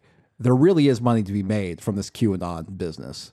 Oh, oh shit! What's So, Jake, Julian, I want to interest you in a business opportunity. I'm Oh, listening. what did Tra- what I think to Travis we should this week? become QTubers. Now, I'll be very, I'm very grateful for all our listeners and all our patrons supporting us Yeah, so far. yeah. Thanks for getting us this far. We're we're Yeah, about right. to We're going to take the ball. Let's face it, you know, skepticism is for suckers, right? These things like facts and coherent beliefs and research Yeah. built from credible, independently verifiable sources, all of this is bullshit. It's not in va- vogue anymore. It's going Yeah. away. Yeah, get with the fashion. I- exactly. We need to hop on the QTube train. I am I am 100% down. All right. Of course you are. It- it- it's so easy. These these videos they're garbage. Like all you need is like an internet connection, a willingness to go on 8chan, a microphone, and screen capture software used to create video of yourself browsing 8chan. Like a video camera, it can help, but it's 100% optional. Really, if you can like read and speak and you have a modern computer, you have all you need to rake in the Q bucks. God damn it, we really should be on this. I know. So I mean, you look at like the- what if like while we wait for the podcast to grow enough so we can all just quit our jobs or whatever and, and do this full time and, and you know give you listeners the love that you deserve? But in the meantime we could have like a shadow business that's right. as That's QTubers Well, we're already doing the research, guys man. guys you gotta help us quit this disinformation thing we're making so much money on. Just keep contributing to our Patreon. You too can help radicalization re- be reduced. Flash forward to like three months from now when Ju- Julian and Travis are like, they're like, uh, yeah, they were like, we haven't been able to get a hold of Jake uh, in the last couple months or so. He seems, also he stopped sharing income with us yeah, he really has seemed to sort of. Uh, we called his phone, but it said this number has been disconnected. and the other day I saw him drive by my house in a BMW yeah, like a RoboCop, just kind of just kind of staring inside at me like I'm his wife, but he's also a lobotomized robot, and it's it's unclear if we'll ever be reunited. So when you survey the QTube sort of ecosystem, there's just so many people making money off of this. There's like Tracy Diaz, aka Tracy Beanz, the original QAnon Oh, yeah. YouTuber. Uh, so she has over hundred thousand subscribers. there is uh, In Pursuit of Truth that has over 120,000. JustInformed Talk, 150,000. X22 Report, over 400,000 subscribers. And of course, there's everyone's fave, Praying Medic, which has over 250,000 subscribers. There's so many different channels. I think you skipped over, and we know. Yes. Like, how is that the name of a channel? And I, we uh, know. It is. It's like the yes and, but for going crazy. and we know. And we know that the Jews are back. and we know that those Jews are shape shifting reptiles. And we know that those shape shifting reptiles are Yeah. the original Nazis who were also socialists. Yeah, it's it's it's the you know it's the the final form of what we always joke about that QAnon is is very yes and you know it's it's it's that age old improv uh, activity. It's Yes, and my final form, and it's just it's just uh, Hitler from the end of Wolfenstein with Yeah. two fucking huge machine guns on on each arm. and we know. It's not even just we know. It's it's as if they've said a bunch of other crazy shit and ended it with and we know. The police is finally here to arrest YouTube's entire executive board. Thank God. Thank you, thank you. Oh, and they are all killing themselves by jumping out of their office windows. This is unsubstantiated and alleged. Uh, and now they, they as they're falling from the building, they seem to be uh, going into their Robinhood accounts and selling off uh, massive uh, shares of their stocks. Oh, and right before they hit the ground, they're on a Peppa Pig nude video. So all of that doesn't even mention the smaller upstart QAnon uh, YouTube channels that uh, might be playing with the, the big players pretty soon. The little guys. The little yeah, guys. Yeah, like us. But how do you become a YouTuber? Well, this is Travis Views patented foolproof system to collect the Q bucks, and it takes just three steps. I love it. Number one, plagiarize. Definitely. Number two, demonize. Step three, monetize. Oh, the yeah. best step. So, so let's start with step one. Yeah, walk us through here, baby. Yeah, let's go. Step one, plagiarize. So you set up a channel. Do you have to come up with original, engaging content that informs people and makes people think? Not necessary. Literally, all you have to do is read Q drops and posts and explain what you personally think they mean. It doesn't have to be thoughtful or even have to make sense, really. if you're feeling really ambitious, you could also call back to older conspiracy theories or read posts that are listed as notable on Q Research Board. But really, you do not need an original thought in your head to be a QTuber. So I'm going to give you an example. This is uh, Tracy Beanz' first video about Q all the way back on November 3rd, 2017. So this is just like 30, 40 seconds of that clip. Uh, and it will be incredibly dull, but it gives you a sense of what the full 40 minute video is like. It's gonna bore us. It is. It's like I was trying to like. I really want you to get get a sense of what these videos are like. Yeah. And I can't do that without boring you just a little bit. Yeah, so yeah. please bear with me. Yeah, so imagine yourself watching 40 minutes of what we're about to play. and you know what Travis had to do last night until, you know, his brain changed permanently. There it is. He's got a he's got a dent in his brain and it's just shaped like a Q. How is POTUS always five steps ahead? Who is helping POTUS? There are more good people than bad. The wizards and warlocks, which is an inside term, will not allow another satanic evil POS control of our country. Realize Soros, Clinton's, Obama, Putin, etc. are all controlled by three families. The fourth was removed post Trump's victory. 11 3, Podesta indicted.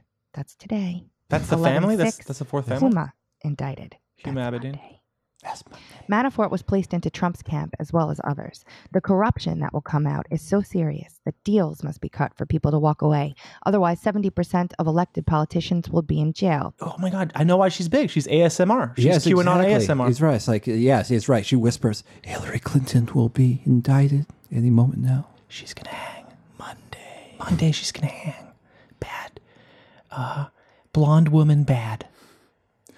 But yeah, literally all she's doing is like just reading the Q drops. And that, that video has over 220,000 views and hundreds of comments. Wizard and Warlocks and says it's an inside term, doesn't even explain it. Like you can't even do the baking of giving a definition for the terms. I mean, it's so easy. It's like, Jake, you already read, feverishly read the Q drops. Oh yeah, don't think I, I'm not. so, b- I- gears yeah. are turning right Yeah, now. right. But maybe uh, reading Q drops worked in the early days of QAnon, but does it still work?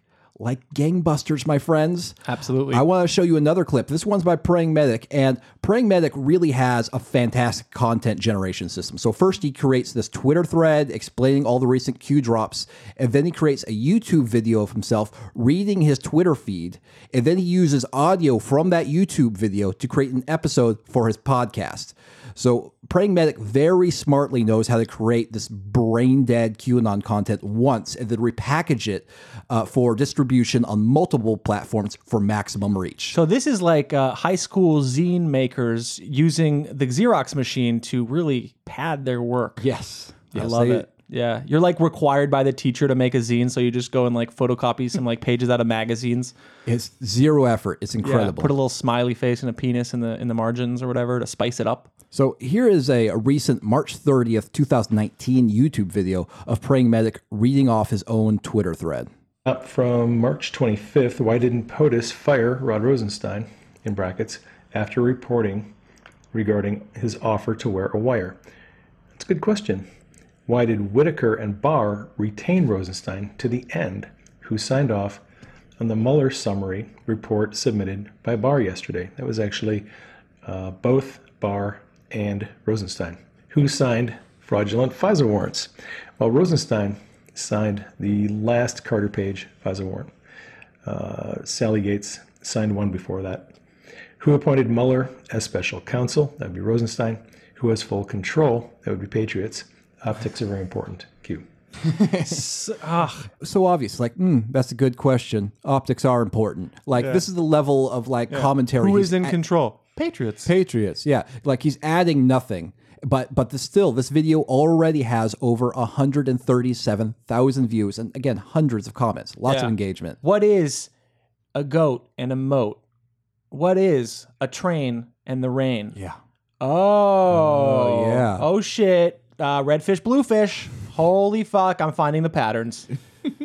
So you re- you just got to read the Q drops. It's so easy. Now I know what you're thinking, Travis. D- damn it! Now I want there to be a Dr. Seuss like anon, and it's just he's just posting in fucking amazing rhymes. like, dude, imagine if QAnon was as talented as Dr. Seuss and could make rhymes. His post would be amazing. So you might be thinking, uh, no, Travis, Q drops tend to contain a lot of bad information. Uh, what happens if you explain the Q drops and you just it's just dead wrong? To that I say, you know, you're not a stupid person.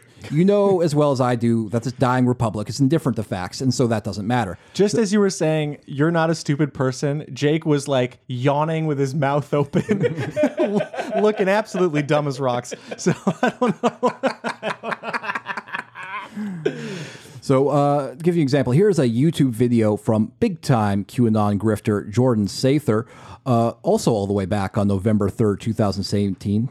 And he was saying that the storm is about to hit us. Yeah, people should be protecting me from him and Joe M because their armies are attacking me over the fact that I said that um that uh, Snowden and Chelsea Manning are good, but they don't they don't seem to agree. What? What? I thought they, I thought the QAnon people like the. No, they like they apparently like Assange. I don't know why. They like but they don't, they don't like, like Snowden. Snowden. No, that's why I posted about it because I'm like this. Look no further. They, they're in- incredibly incoherent. Like yeah, the way no, they they say that Snowden is a traitor. a traitor. I thought that the government couldn't be trusted. I, I don't. I mean, Yeah. fuck it. It's literally just if Trump likes the person, and the reason why they don't like Snowden is literally because Trump tweeted Snowden is a traitor. yeah. Like back when he was just a, a Twitter queen and not like the president.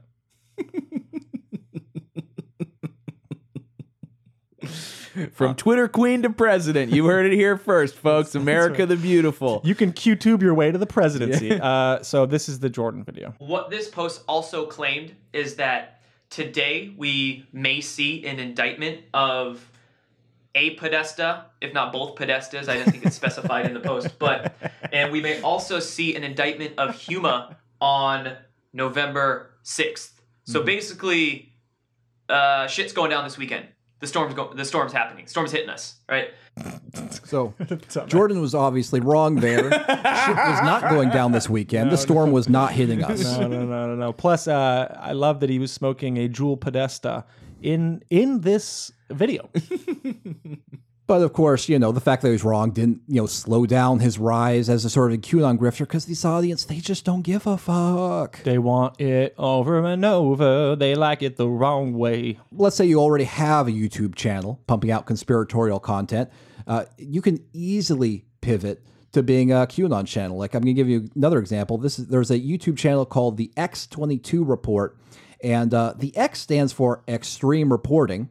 And the 22, and this is true, is the channel creator's lucky number. So- Doritos, Doritos presents Channel X22. Find out that Jews are behind it all. Clearly, the channel was conceived in the mid 90s. Well, yeah, it's, it's like uh, it was made by like a fifty-something Gen Xer, so it's kind of. Oh, Extreme. So the X22 report was a channel that uh, was created before QAnon, and it just constantly predicted this massive economic collapse that just never came. And when QAnon came around, it pivoted to QAnon, and boom, just massive increase in audience size. So it's just this this is so easy, and if you're willing to do it, then you can get a huge audience. So now we know how to create the content, like read Q drops, so easy. So, but you got to step up engagement. and Yeah. Here's how you do it with step two demonize. Now, oh, yeah. remember, above all, as a QTuber, your audience is hitting that subscribe button for a good story, and you are a storyteller. And you are telling a grand, fantastical, epic story from week to week or day to day. It's a classic story of good versus evil, light versus dark, the people versus the elite puppet masters. So always find uh, someone to demonize that your uh, so your audience really knows who the outgroup is. You know, pick classic targets: Dems, squishy Republicans, anyone that Trump is attacking that week.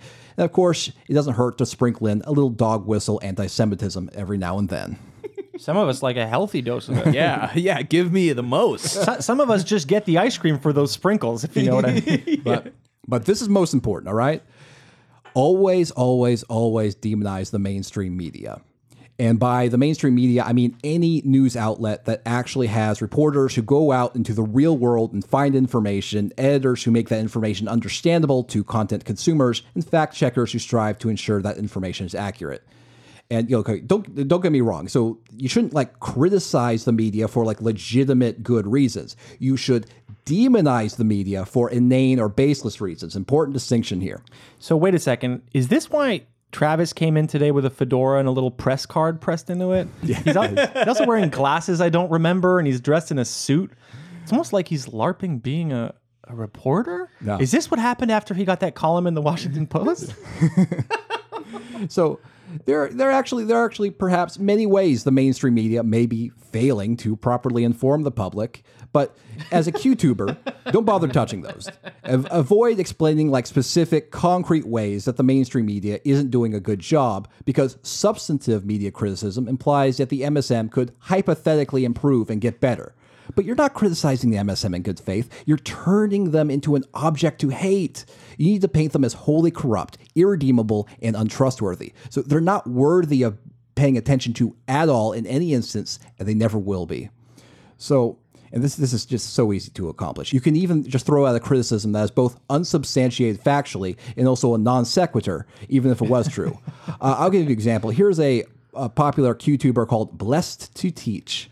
And he produced a video called 15 Reasons We Don't Trust the Mainstream Media. And he says that we shouldn't trust the mainstream media because of an alleged quote from a former CIA director. But out of the number seven reason why we don't trust the media, fake news they gave us in 1980s.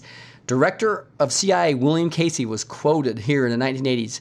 He was the he was the 1981 through 1987 CIA director, and he talked about Operation Mockingbird. He said, "quote We'll know our disinformation program is complete when everything the American public believes is false."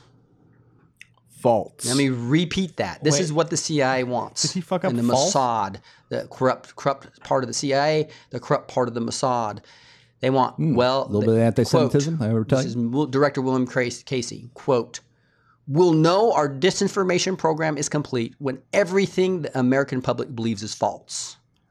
That's the type of people we're dealing with in this new world order. Wait they control much of the government. Wait, what is he trying to? He's trying to say false. Is he trying to say false? Yes, yes. But yes. he's saying false. False. Fa- false. Like the guy is just he twice in a row can't say the word false. But, yeah, but the, the quote, yeah, the quote is that uh, you know we'll when, when we'll know our disinformation uh, program is complete when everything the American people believe is false. So, So- that's that. No one said that, right? Well, well, yes, yeah. Interestingly, tried as I might, I was not able to confirm that the CIA director William Casey actually said that. Uh, so the person who claims to be the the person who overheard this is a woman named Barbara uh, Honegger. She made this claim in a November 2014 Quora post. Uh, Barbara Honegger, however, went on to become a. Uh, she was a 9/11 truther who claimed that the Pentagon was not struck by a plane and the damage was actually inflicted by explosives. So the source of the quote oh yeah, okay. is is suspect. conspiracy theorist. but you know what? Let's let's go ahead and give her the benefit of the doubt. Let's assume it's true. Uh, Honegger claims that she leaked the quote to the late White House correspondent Sarah McClendon, who then made it public. So, if the quote is true, then we only know about it because a mainstream media reporter who wanted to report on something damaging to the CIA told the world about it. And if it's false, then there's actually reason to distrust Learn to Teach and not the mainstream media because Learn to Teach is pushing bogus quotes. yeah. What? Hi, mm, pretty lavish accusations. Yeah, Scott. that's another note I'm taking down is is put a picture of somebody Yep. and then put uh, a quote next to them and it does not matter whether they said it or not. One of the bigger like pro constitution ones is just like uh, I think it's like a Franklin Delano Roosevelt quote that just like isn't true. they just like posted so many times. That's all that matters is the quantity. Yeah.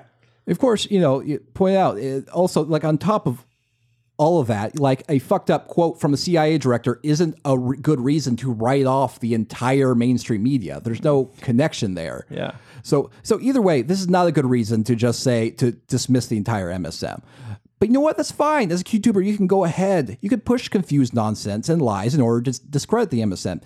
And you know, here's the best part. You know all the research I did in order to attempt to verify the William Casey quote and me sort of tracking down its real source? None of that will be necessary when we become QTubers. We can just say whatever. Yeah. Uh, hey, uh, once Walter Cronkite said that the American people are stupid for believing the media. Did he say that? Nice. Who gives a fuck? It doesn't matter. I think the real money for us is going to be in creating high quality uh, Q uh, Etsy T-shirts. Um, you know, because the people who do it now, they're not great designers. Uh, you know, we we we could definitely come up with a, a- our particular brand of you know keep calm and QAnon. You know, black shirts, big block white font. You know, something that's a little bit more hip, a little bit more subtle. I, I think we could really make some good money. Yeah. And if we did it on like Teespring or whatever, then we don't have to actually manufacture anything. Yeah. And you'll be the face of the of the YouTube I'll be the channel. face. I will do all the designs. We'll just make you. We'll just write stuff for you to read. Yeah, and then This is fine. and we'll doc and we'll give my real name and yeah, uh, absolutely. yeah, yeah, yeah, yeah. cool. But here's why it's really important for you as a YouTuber to demonize the mainstream media. They are your biggest competitor. So every time someone watches a mainstream news network instead of you, that's money out of your pocket. So really, you hate the MSM for the same reason like Pepsi hates Coca-Cola or DC Films hates Marvel. Films. I don't. It's more like Jolt hates Coca Cola or Yeah. something like because I mean, yeah. Yeah, it's because you're you're number two. You're the little guy. You're the independent content creator, and they're number one. So you just you gotta paint the MSM as hopeless and worthless. You can even do it with lies. It doesn't matter. Yeah. So uh, you have your content, and you're telling your audience to avoid your competitor, the MSM. Now comes the good part. Part three: monetize. Hell's Yeah, yeah, yeah, yeah. And this part is easy because as a QTuber, you have built an audience of people who are not exactly critical thinkers. So you can pitch them just about anything and they'll buy it. And the, probably the, the way they make most money is to go like the praying medic route and create like books and courses or divi- on divine healing or other assorted nonsense. The production costs are low. Yeah, and like and like make sure that you you publish like twelve of them, so Oh, that the course. people who are like the most fucked up by your bullshit, like they go deep, they become whales. Yep. You know, they they're really giving you all their money. Yeah. Um, but if you don't have your own products, you could also just like partner with uh, virtual private network provider Virtual Shield. Now, there, there's nothing wrong with using a, a VPN to keep your internet connection private. I use a VPN, but uh, the Virtual Shield seems remarkably comfortable with partnering with people who make QAnon and other conspiratorial content. So I, I'm going to give you an example from a, uh, the X22 report in which he pitches uh, his Virtual Shield offer. Today's date is April 5th, 2019, and the title of the episode is Deep State Trap. Their move was just block, no place to hide. Now, before we get started, I want to talk about security and VPNs. Why are countries banning the use of VPNs? It's simple. VPNs are not only powerful, but extremely useful for well informed citizens. Is the United States next? Let's hope not, as your privacy is yours and only yours. I personally like Virtual Shield VPN. They are by far the easiest and fastest VPN around. This month, Virtual Shield is offering an Easter special of 40% off all VPN plans and all premium add ons. Sign up for a 30 day free trial to Virtual Shield VPN and see what the hype is all about. You have nothing to lose. Get 40% off this month clicking the link below. Let's get into the economic collapse, political and geopolitical news. VPN, it'll it'll shield you from facts. Yeah, I I mean they're they're all like that. It's so jarring to see this sort of like this sort of really basic commercial pitch. It's like, and here are here are the children that the cabal are eating this week. Have you tried Charmin uh, toilet paper? Anyways, next up, the decapitation of Hillary Clinton. Or alternatively, you could just sell uh, you know QAnon merch. And you know, there's actually on YouTube, there's actually a way to set up a little carousel right underneath the video that just sells your QAnon stuff. It's Oh, pretty convenient. all right, cool. Uh, or you could just turn the ads on your YouTube videos. So I personally encountered ads right before watching a video called Trump taking down the cabal and securing our children. It's happening. Presented by Burger King. I was treated to this professionally produced advertisement for Upnest, an online service that connects home buyers and sellers with real estate agents. So, so uh, there are just endless ways you can turn paranoid YouTube views into dollars. It's just just the Yeah. massive, massive opportunity here. I, th- I just think it's weird that they don't do like the the usual stuff like gold, like um, uh, what is it, like the bunkers that protect oh you. yeah, I saw that too. There was a lot of like get rich quick stuff. Yeah, like don't. It's weird how little of like the Glenn Beck style shit is is uh, what they're selling. Yeah, they have to settle for like podcast level sponsorship. Just like, hey, uh, do you hate going to the post office? But uh, I know what you're thinking. You're thinking Travis QAnon has been going on for nearly a year and a half now. Surely The QTuber market is saturated. And to that I say, wrong again, moron. Don't put words in my mouth. America's conspiracy hole is never full. I want to give you an example of someone who just recently hopped on the Q train to great initial success, just just for inspiration. Yeah. So there, there's a woman named the Kate Awakening, Mhm. and uh, she made her first video on March 15th, less than a month ago, and she's made just seven videos so far. But she has already 2.8 thousand subscribers, and each of her video gets hundreds of comments. Um, Super engaged. Sorry to interrupt, but I just noticed Jake is actually sending extended uh, solo masturbation videos to someone that he has in his phone as not Seth. God damn it! Are you Jake. still in touch with him, dude? Is this like a Stockholm thing? Um, what? Seth Abramson. I saw. I saw that. Man, I could. I could. s- Dude, you know, I could see your phone from here. So, Dude, stop looking at my phone. Okay. All right. Sorry. I don't. All right. But just okay. You should. I'm just saying. Stop it. I'm just saying she's just not that into you, Jake. You know, you're better than this. I'm saying. You know, you need to. Yeah, have some self confidence, man. Come on. You're worth more than this. I really don't know what to say right now. I came in to do a podcast with my friends. Yeah. And I am being accused unfairly, I might add. Yeah. Of keeping contact with A friend. a friend of mine. I So I'm just- sorry. I, I didn't mean to put you in that Travis was position. reading his section. I was just texting a little bit. I don't understand Yeah. what the big deal is. Here's a section from uh, the Kate Awakening's first video in which she describes how she reacted after she got red pilled on Pizzagate. I could feel immediately that I would never be the same again. It was really heavy. And I woke up that next morning and I was like, great. Now what? Now what do I do? Um, and I went back online looking for help or direction. I don't even know what I searched for or what I was hoping to find, but thankfully that day is when I found out about Q. And I say thankfully because I literally don't know how I could have survived much longer with the information I now had if I had not found some light at the end of literally the darkest tunnel I could imagine. Literally. Um, you know, some hope. As I said before, I won't get too much into what Q is here, um, but I will say that Q is essentially like a laser pointer that shows you what subjects to look into in order to find out the truth about the world that we live in. Um, you end up finding out that not only are some of the conspiracy conspiracy theories that we've all heard of possibly true, but that they appear to all be connected. And there are some terrible things happening in the world at the hands of some very powerful people. And ultimately, and I think most importantly, you end up finding out that there are good forces operating behind the scenes um, to do something about it currently. You know, I, I find a I, I find her comparison a little problematic. I, I would Oh, say yeah, yeah. I would say Q is more like a um like a buckshot uh, sort of shotgun shell. It's just kind of it's not so much a laser pointer. Yeah. It just kind of sprays in a big general direction, and if it hits a target or two along the way, you know, so be it. That's true, actually. Yeah. yeah, it's definitely like uh, spray and pray, as they Yeah, say. yeah, it's, it's definitely more of a spray and pray.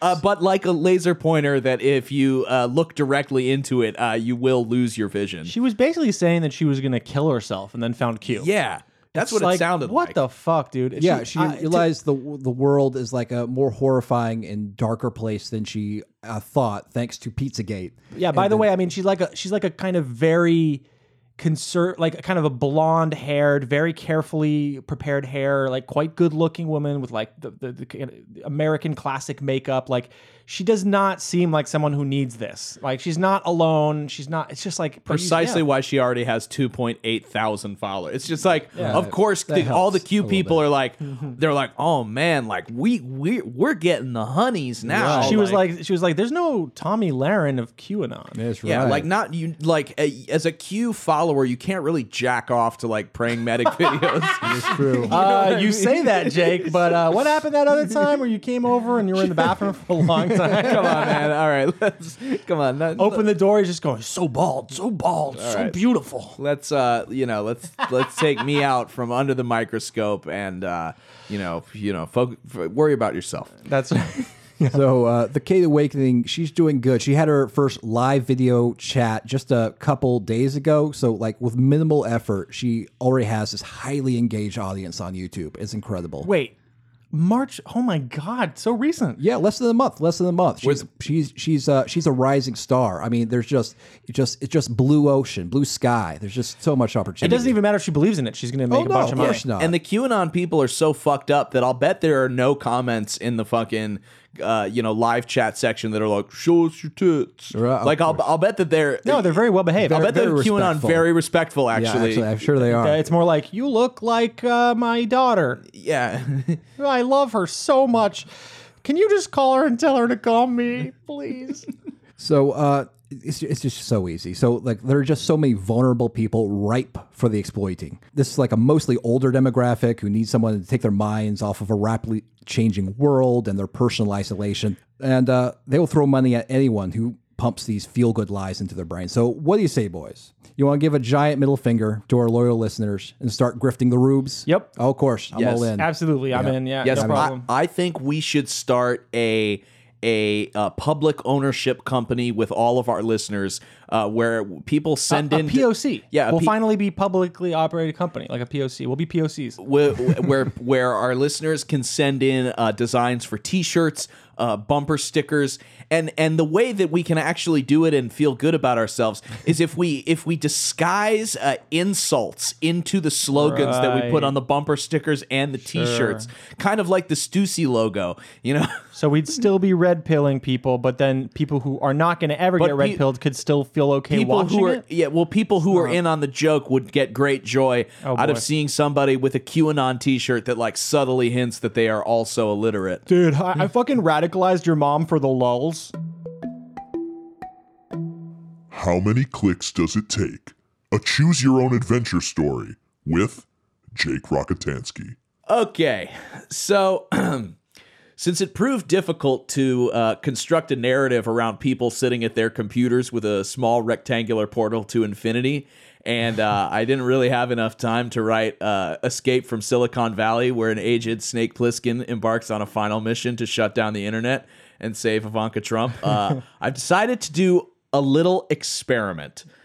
Uh, my segment this week is titled uh, How Many Clicks Does It Take Jake to Get Radicalized on YouTube? Oh boy. I had to think to myself, well, what what would a questioning Democrat type into that empty chasm of a search bar? And I actually posted this on Twitter, and there were a bunch of people that responded and had like great, uh, uh, great ideas of where to start. But a lot of them were very uh, c- already kind of political in nature or conspiracy minded, and I think that that already is going to trigger the algos. So I wanted to stay away from conspiracies because I know that that would immediately trigger YouTube's algorithms that seem desperate to point viewers in the direction of absolute sewage.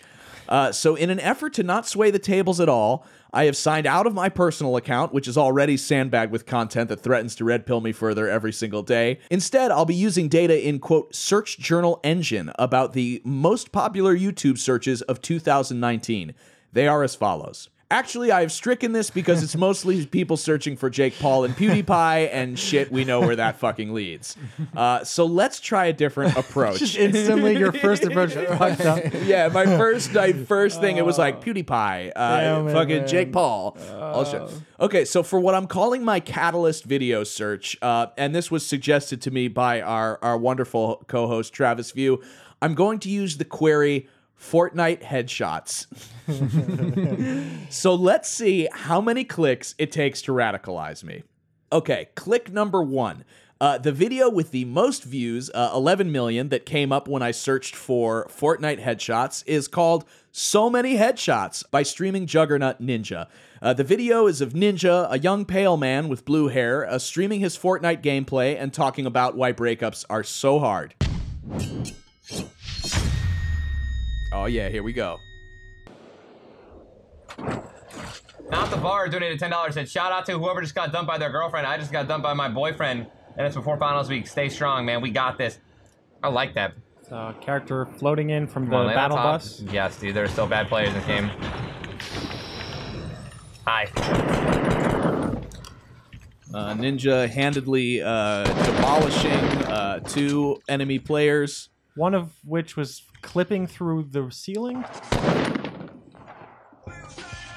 Oh, time to put on some music and make us become illegal immediately. Thank you, Ninja. All right, shall we? Yeah, it's yeah, Yeah, okay. pretty- pretty You- tame, you pretty get- you get bland. the You get the idea. Yeah, it's yeah, a dude. he's yeah, chilled out. He's chilled out. He's playing some video He's games. playing some Fortnite. He's chill. Oh, it's already J- uh, Red Pill Jake. Uh, I am now. I have now subscribed to Praying Medics newsletter. I will be doing missionary work for Praying Medic uh, in the next couple months. I just got broken up uh, with my boyfriend, uh, praying medic. Uh, Okay, heading into so the finals. So in the Watch Next tab, there are a handful of other gaming related videos. But sticking out like a sore thumb are two that seemingly have nothing to do with Fortnite or headshots. The videos in question are celebrities doing Norm Macdonald impressions or Flat Earth leader gets his five best points ruined. Ooh. So this is where we're going to choose your own adventure. So Julian and Travis, I would like you guys to collectively decide: Do we want to go to Flat Earth, or do you want to go with Norm Macdonald uh, impressions? Personally, if I, had to choose between them, it'd yeah, probably the- be the the- flat the- Earth. Oh, you would go with Norm Macdonald? Yeah. oh my God! Wait, what are we gonna do then? Should we have to flip it? Because I'm less interested in celebrities doing I'll Norm tell Macdonald. you- If it was Norm Macdonald doing jokes, I might. All right. How about this? How, I'll tell you what, guys. How about we pick one for now? Okay. And then and then I will go back and tell Fine. you what would happen Let's start had off you with pick the other. Yeah, we're gonna be cheating and going back in our t- choose your own adventure Yeah, book. which be is like, what oh I've- damn, I died. which is what I did every single time. Nice. Okay, so for uh okay, for our next click, uh we're choosing flat earth. Uh go ahead, Julian.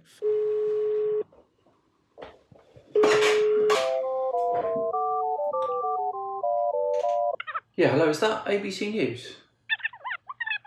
Hi there. Um, uh, I wonder if you can put me in touch with someone in the marketing department. Yeah.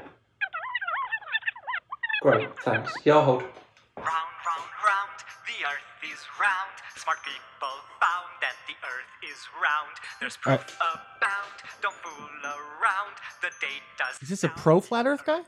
No, he's an anti-flat earth guy. Uh, but I, he seems to be opening his YouTube video with a, a tiny skit or sketch, if you Yeah. will. And and it sucks. It sucks. It's really boring, a terrible very, very composition, uh, very slow. Okay, so anyways, Wait a second. So he's on the phone. Uh, The joke is that he's on the phone. So he's on the phone with the advertisers. What's his whole point here? So in the video, uh, we have this British scientist uh, analyzing five points made in Flat Earther Mark Sargent's conference in 2018. Uh, funny to note uh, that the beginning of Mark Sargent's presentation sounds like he's standing up uh, in an AA meeting. Uh, he, he gets up and he's like, "My name is Mark Sargent, and I am a flat earther." I, so, by the way, the opening of this video, the bad skit that he did, um, is kind of in almost Mark Sargent's style. yeah, Like I, when you know in that in the documentary on Flat Earth, which I, I do recommend. Um, they go to like the NASA museum, and it's kind of this attitude of like, "Oh, look at this stuff not working. Hello, someone's not answering me." Like it's this, it's this fucking dollar bin, uh, Michael Moore approach. Yeah, it is. It, it totally is. Um, so, to summarize the YouTube clip, which we won't bore you with, uh, the scientist completely dismantles Sargent's points, uh, one of which being that because a boat's radar can ping other vessels that are more than 15 miles away, the Earth must be flat. Uh, so, so far, um, so far, uh, still eating my steak and living in a huge mansion and enjoying myself. That's your normal life when you're not red. That's my blue pill. That's you, you know Yeah. from the Matrix when they. Upon completing this video, I'm offered a whole new selection to choose from. Uh, we're already getting into dangerous territory as an episode of the Joe Rogan podcast is prominently featured, uh, and we know where that path leads. uh, other videos include the same scientist dunking on more flat earthers, uh, a flat Earth discussion part one, uh, indicating it took more than one video to discuss the plausibility of a flat Earth. But one video in particular caught my eye. Celebrities that hate PC culture, volume 18. volume 18. First of all, I cannot believe that there are 17 other volumes of this shit. Uh, second, uh, this is a believable pivot. Maybe I'm a bleeding heart liberal, but as a straight white male liberal, I'm growing tired of being told what I can and cannot say. Let's click. He didn't let us choose the adventure there. So this He's is already fucking up his own this structure. is no. I'm just showing you the no. You'll see. You'll see. Okay, okay. Um, so keep in mind, this is the third click away And I from climbed YouTube or into his soul. Fortnite headshots. And it's there I stayed until morning. Which meant that I will. Yeah, it opens with a weird clip of Grandma's boy for some odd someone reason. very close to me.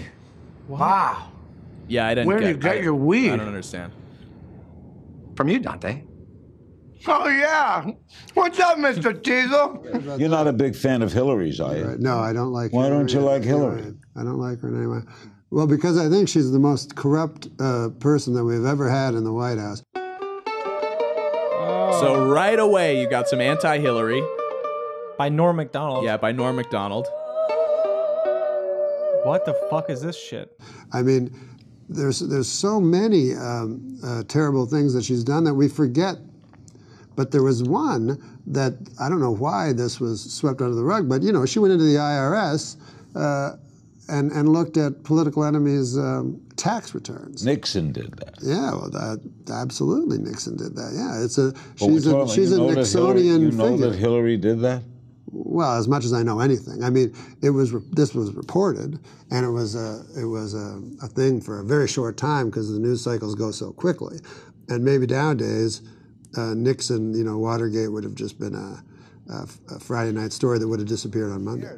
It's just funny, you know. Funny is the, is the is the world that I live in. You're funny, I'm interested. You're not funny, I'm not interested. And, Okay. and You're a funny have Nazi, no I love you. In gender or race or anything like that. What? But everyone else is kind of Oh, with their little this shit. calculating. Is this the exact right mix? You know, uh, I, I think that's uh, to me, it's anti-comedy. It's Okay. anti-comedy. It's it's more about you know PC nonsense Okay. than are you making us laugh or not? Right, right. You need a uh, black Okay, so director. so can we- can we pause the transition? video Yeah, for a quick. yeah, yeah, yeah. Now look look what's on the right hand side already. fucking Peterson is Al- already on the side. Already we get Jordan Peterson, and look who's at the top. Fucking Gavin McInnes is is What? is right at the fucking top. Um, it turns out Volume 10 opened with Gavin McInnes. So to recap, now again, click number three away from Fortnite headshots. Uh, the video opens with Norm Macdonald uh, being interviewed by Larry King. Uh, the first lines of the video are Norm saying that Hillary is the most corrupt person we've ever had in the White House. Uh, the next clip is uh, legendary comedian Jerry Seinfeld claiming in an interview that SJWs are quote anti-comedy. So far, this video is beginning to steer me. The innocent viewer into the right direction, if you know what I mean. It's so fast. It's so few clicks. Next up is Denzel Washington, the God, uh, talking about the difference between race and culture. I love Denzel, so I'm not going to try and analyze how this opens the doors for young white boys telling their mothers that Denzel told me I could do it. Uh, oh my God. So then, then Denzel grants permission to all young white people in gaming to say the N word. Yeah. So then, uh, so then they go back to Jerry Seinfeld. Uh, he's pissed at the interviewer for bringing up the fact that the majority of guests on Jerry's show are white. So now we're getting into it. YouTube's algorithm, only three clicks in, has started me off with some very soft serve white supremacists. But there's what's funny is that there's no like none of this is like left wing shit. Like it's No, all- it's it's n- it's either innocuous or right wing. Like and Yeah. and I mean. Recommended on the right within three clicks is Gavin McInnes. That's outright. I run the Proud Boys. the fact that we're seeing a a well-known comedian uh, pushing back against uh, general inclusion and diversity is it's cra- I mean it's crazy. It's not even that like oh well we're, we won't show we won't show this. It's like no we'll show you reasons why pe- famous people are against it. You know what I like mean? volumes. Imagine Yeah, being a young right. guy. By volume 18, you're like, yeah, they're totally right. Because it's just a compilation of the same shit. It's like people who love a specific type of porn, they like take the four seconds they love the most and they compile it for, into like 18 minute videos. And then by the end, you're like, this is the only thing I ever want to do again. So that's it. That's all it takes. In the suggested videos, Ben Shapiro, Jordan Peterson, and honestly, if you're an angry young boy, that's it for you. Yeah, you're Uh, done. You're fucking red pill right there. Three clicks away from Fortnite. Yeah. Okay, so let's rewind back a little bit. Uh, Mm-hmm. If we had gone with, let's see if you had gone with uh, Well, Norm We're fucked because it's Norm Macdonald. And again, we know this is not going to go well.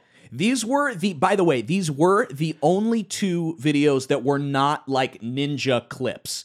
So if you weren't looking to keep watching Ninja and you wanted to see what else What came else? up, What else? What else? Everyone who meets you does uh, an impression of you. What? You're one of those guys that you're, you make such an impression on people that everyone that meets you does a Norm Macdonald. It's amazing how like uh, some of your friends, like you know, seriously, like those guys who came out of Saturday Night Live, like Sandler, you, Chris Rock. Um, there's a lot of guys who sort of all of a sudden are like real big Everyone's players. doing Norm, Norm got his own TV. show. Norm's doing well. what? Ah, what? Do you hang out with Norm, or is it impossible? It's pretty impossible because he's crazy. I, He is. I, in LA, I call him and he goes, uh, he goes, I go, what happened last week? I called you to go. You called me? and I go, yeah. On my phone? I go, yeah. And he goes, oh yeah, yeah, I got that. oh, you didn't call me back? No, no. Okay. And he's serious. Yeah, yeah, yeah. Yeah, he's crazy. Okay, so the, the video is actually quite charming. It- it's mostly SNL alum uh, doing a pretty good impressions of Norm Macdonald to his face, which I think is funny. It's it's pretty rare that people do impressions of a colleague of theirs right to their face, but everyone in this video is like excited to drag Norm Macdonald for being the biggest space cadet in the world. Um, as soon as the video ends, I was presented with uh, two more two more Norm Macdonald supercuts, which is fine. Uh, surely, if I continued down this path as a young white teenager, I would certainly find the most potent red pills. Uh, I'm guessing maybe within ten clicks. Uh, the third video suggested uh, after the Norm Macdonald uh, impersonations is Bill Burr on feminism. It has 7.8 million views. Watching it the other day. You know, Oprah's on there. She's interviewing some clam, you know. And uh, she's giving her this big, ridiculous intro. Like, she's done this, she's done that, she's done this, and she does the most difficult job on the planet. She's the mother, and continues on immediately. I just look at my girlfriend like, like, really? Being a mother is the most difficult job on the planet? Oh, yeah, all those mothers who die every year from black lung, from inhaling all that coal dust.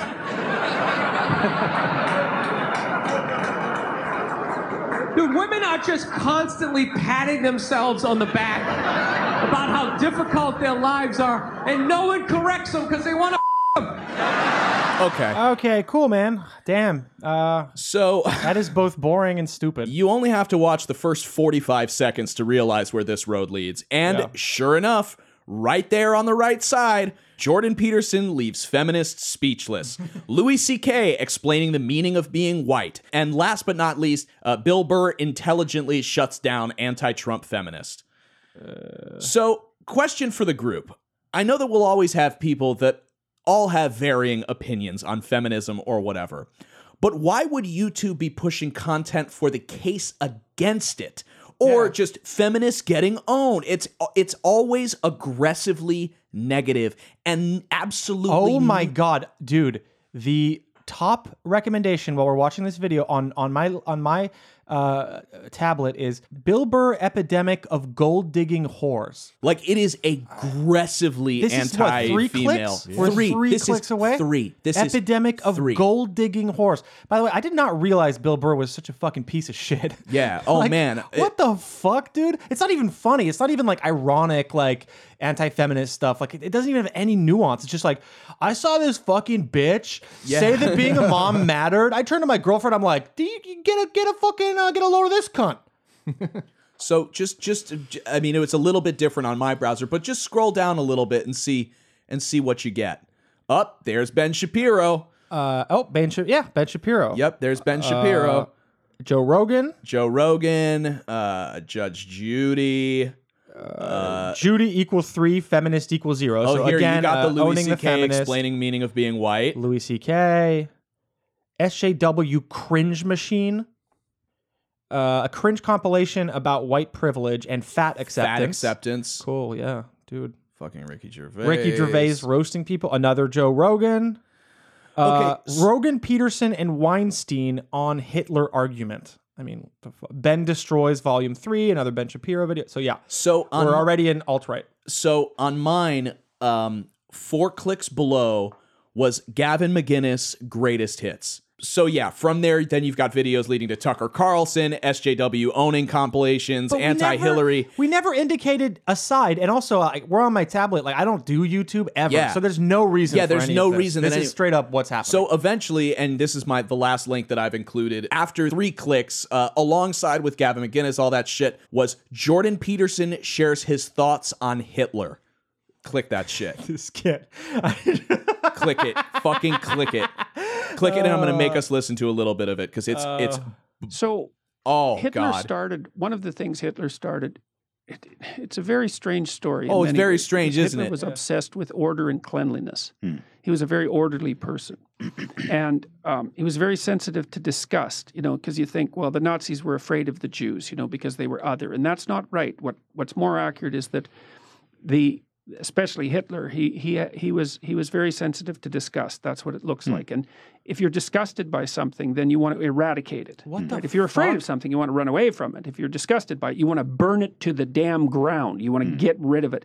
And his writings, like I read a book um, called Hitler's Table Talk, which was his what uh, spontaneous discussions during dinner time from 1939 to 1942. It's really Mhm. another amazing book. Oh, amazing book. Um, we had been doing some work, and uh, inspired a bit by Jonathan Haidt, who's done a lot of work on disgust and the relationship between trait personality. And I was reading this book at the same time, and it was just unbelievable how often Hitler referred to the people he was eradicating, you know, the Slavs and the Gypsies and the Jews and all the people he went after, as parasites and as rats and as insects and all of All that. right. So they were. So okay, we can just cut that. How does anyone consider this guy smart? What the fuck is wrong with our brains? Have He been then goes on. I'll, I'll fucking paraphrase for you guys. He goes on to say that uh, when Hitler first was working in the private sector, he was uh, obsessed with um, uh, eradicating uh, vermin from the properties that he was managing. Oh my god! So he's like, yeah, hey, hey. yeah. To understand what Hitler did, you have to understand disgust. He didn't hate. Okay, what does Jews. it mean? He just wanted to eradicate vermin. Yeah. Essentially, is like think about it this the way: road he goes He down. didn't see Jews. He just saw dog shit on the bottom of his shoe, and so he took a hose to it. Yeah. Hey, it's about disgust, children. It's not about you know Nazism or the belief in the other. No, why? Why would it be that? So hit pause. Yeah. Hey, let's talk about the fucking drop of blood theory, you dumb dipshit. It was everything to do with other. You couldn't even recognize them as Jews, but if you found out they had one drop, you made them an other. How could they be dirtier because of one drop of blood if you didn't know it before? I- I'm sorry. I, I don't mean to be arguing on this podcast with Jordan fucking Peterson. I know he- it's unbelievable. Okay, so so hit pause for a sec. And now that we've gotten here, look at what's look at what's offered. The first video that comes up, Jordan Peterson, IQ, race, and the Jewish question. Oh my fucking god! The second one is uh is Joe Rogan, with Rogan Ben and Shapiro, Shapiro. uh, more Rogan and Shapiro, More Bill Burr. Bill Burr's again, like hanging out. Norm Macdonald. So I didn't know he was like an alt right favorite. Uh, more Bill Burr. Uh, anti yeah, shutting down anti-Trump feminists. Hitch slaps. What's a what's a hitch slap? I have no idea. Okay. That's a that's an insult from Christopher Hitchens. Yeah. okay. Uh, is uh, Jordan Peterson Yeah, about uh, Jordan Islam Peterson and the about Muslim Islam. world? Yeah. I mean, but look, like that's it. I mean, and Christopher Hitchens, yeah, yeah. So yeah, Yeah. it's all, all we're in alt right, alt light, Yeah. and we're just already discussing the Jewish question. How many clicks? Three. Three. Three clicks. Well, we're talking four. about Four. Four, Four clicks, clicks. Four clicks from Fortnite headshots. The Jewish question is in the titles of the videos. and that's the first fucking one. It's the first one that comes up. Like I don't know what to do about this. It's fucking. How can anyone in YouTube not just try this for themselves? Take five minutes and be like, "Yeah, there's something wrong." like, I mean, it's so obvious. So there you go. If you're an innocent kid looking at Fortnite videos, unless you stick exclusively to Fortnite videos, YouTube will guide you to the alt right. Nice. Like what the fuck? I mean, this search was conducted with no personal. not a single and i'm not i'm not like a huge fan of whatever like people who market themselves as sjws but not a single pro feminist or pro sjw or whatever th- th- there's no balance. There's no balance it's whatsoever. just do you want the game that you started with or would you like to become a nazi? Let me offer you a menu here. Child. Fucking child by the way. This could be a 12 year old easily. So yeah, and like I said, I cleared my cache. There was no history. I uh, No, we're you know, doing I it on signed fresh tablet. and you're doing it on your fresh tablet, and you're all seeing it right in front of you. fucking piece of shit So here's the question: Why is it so easy to stumble upon white supremacist and anti-Semitic YouTube videos? because they're right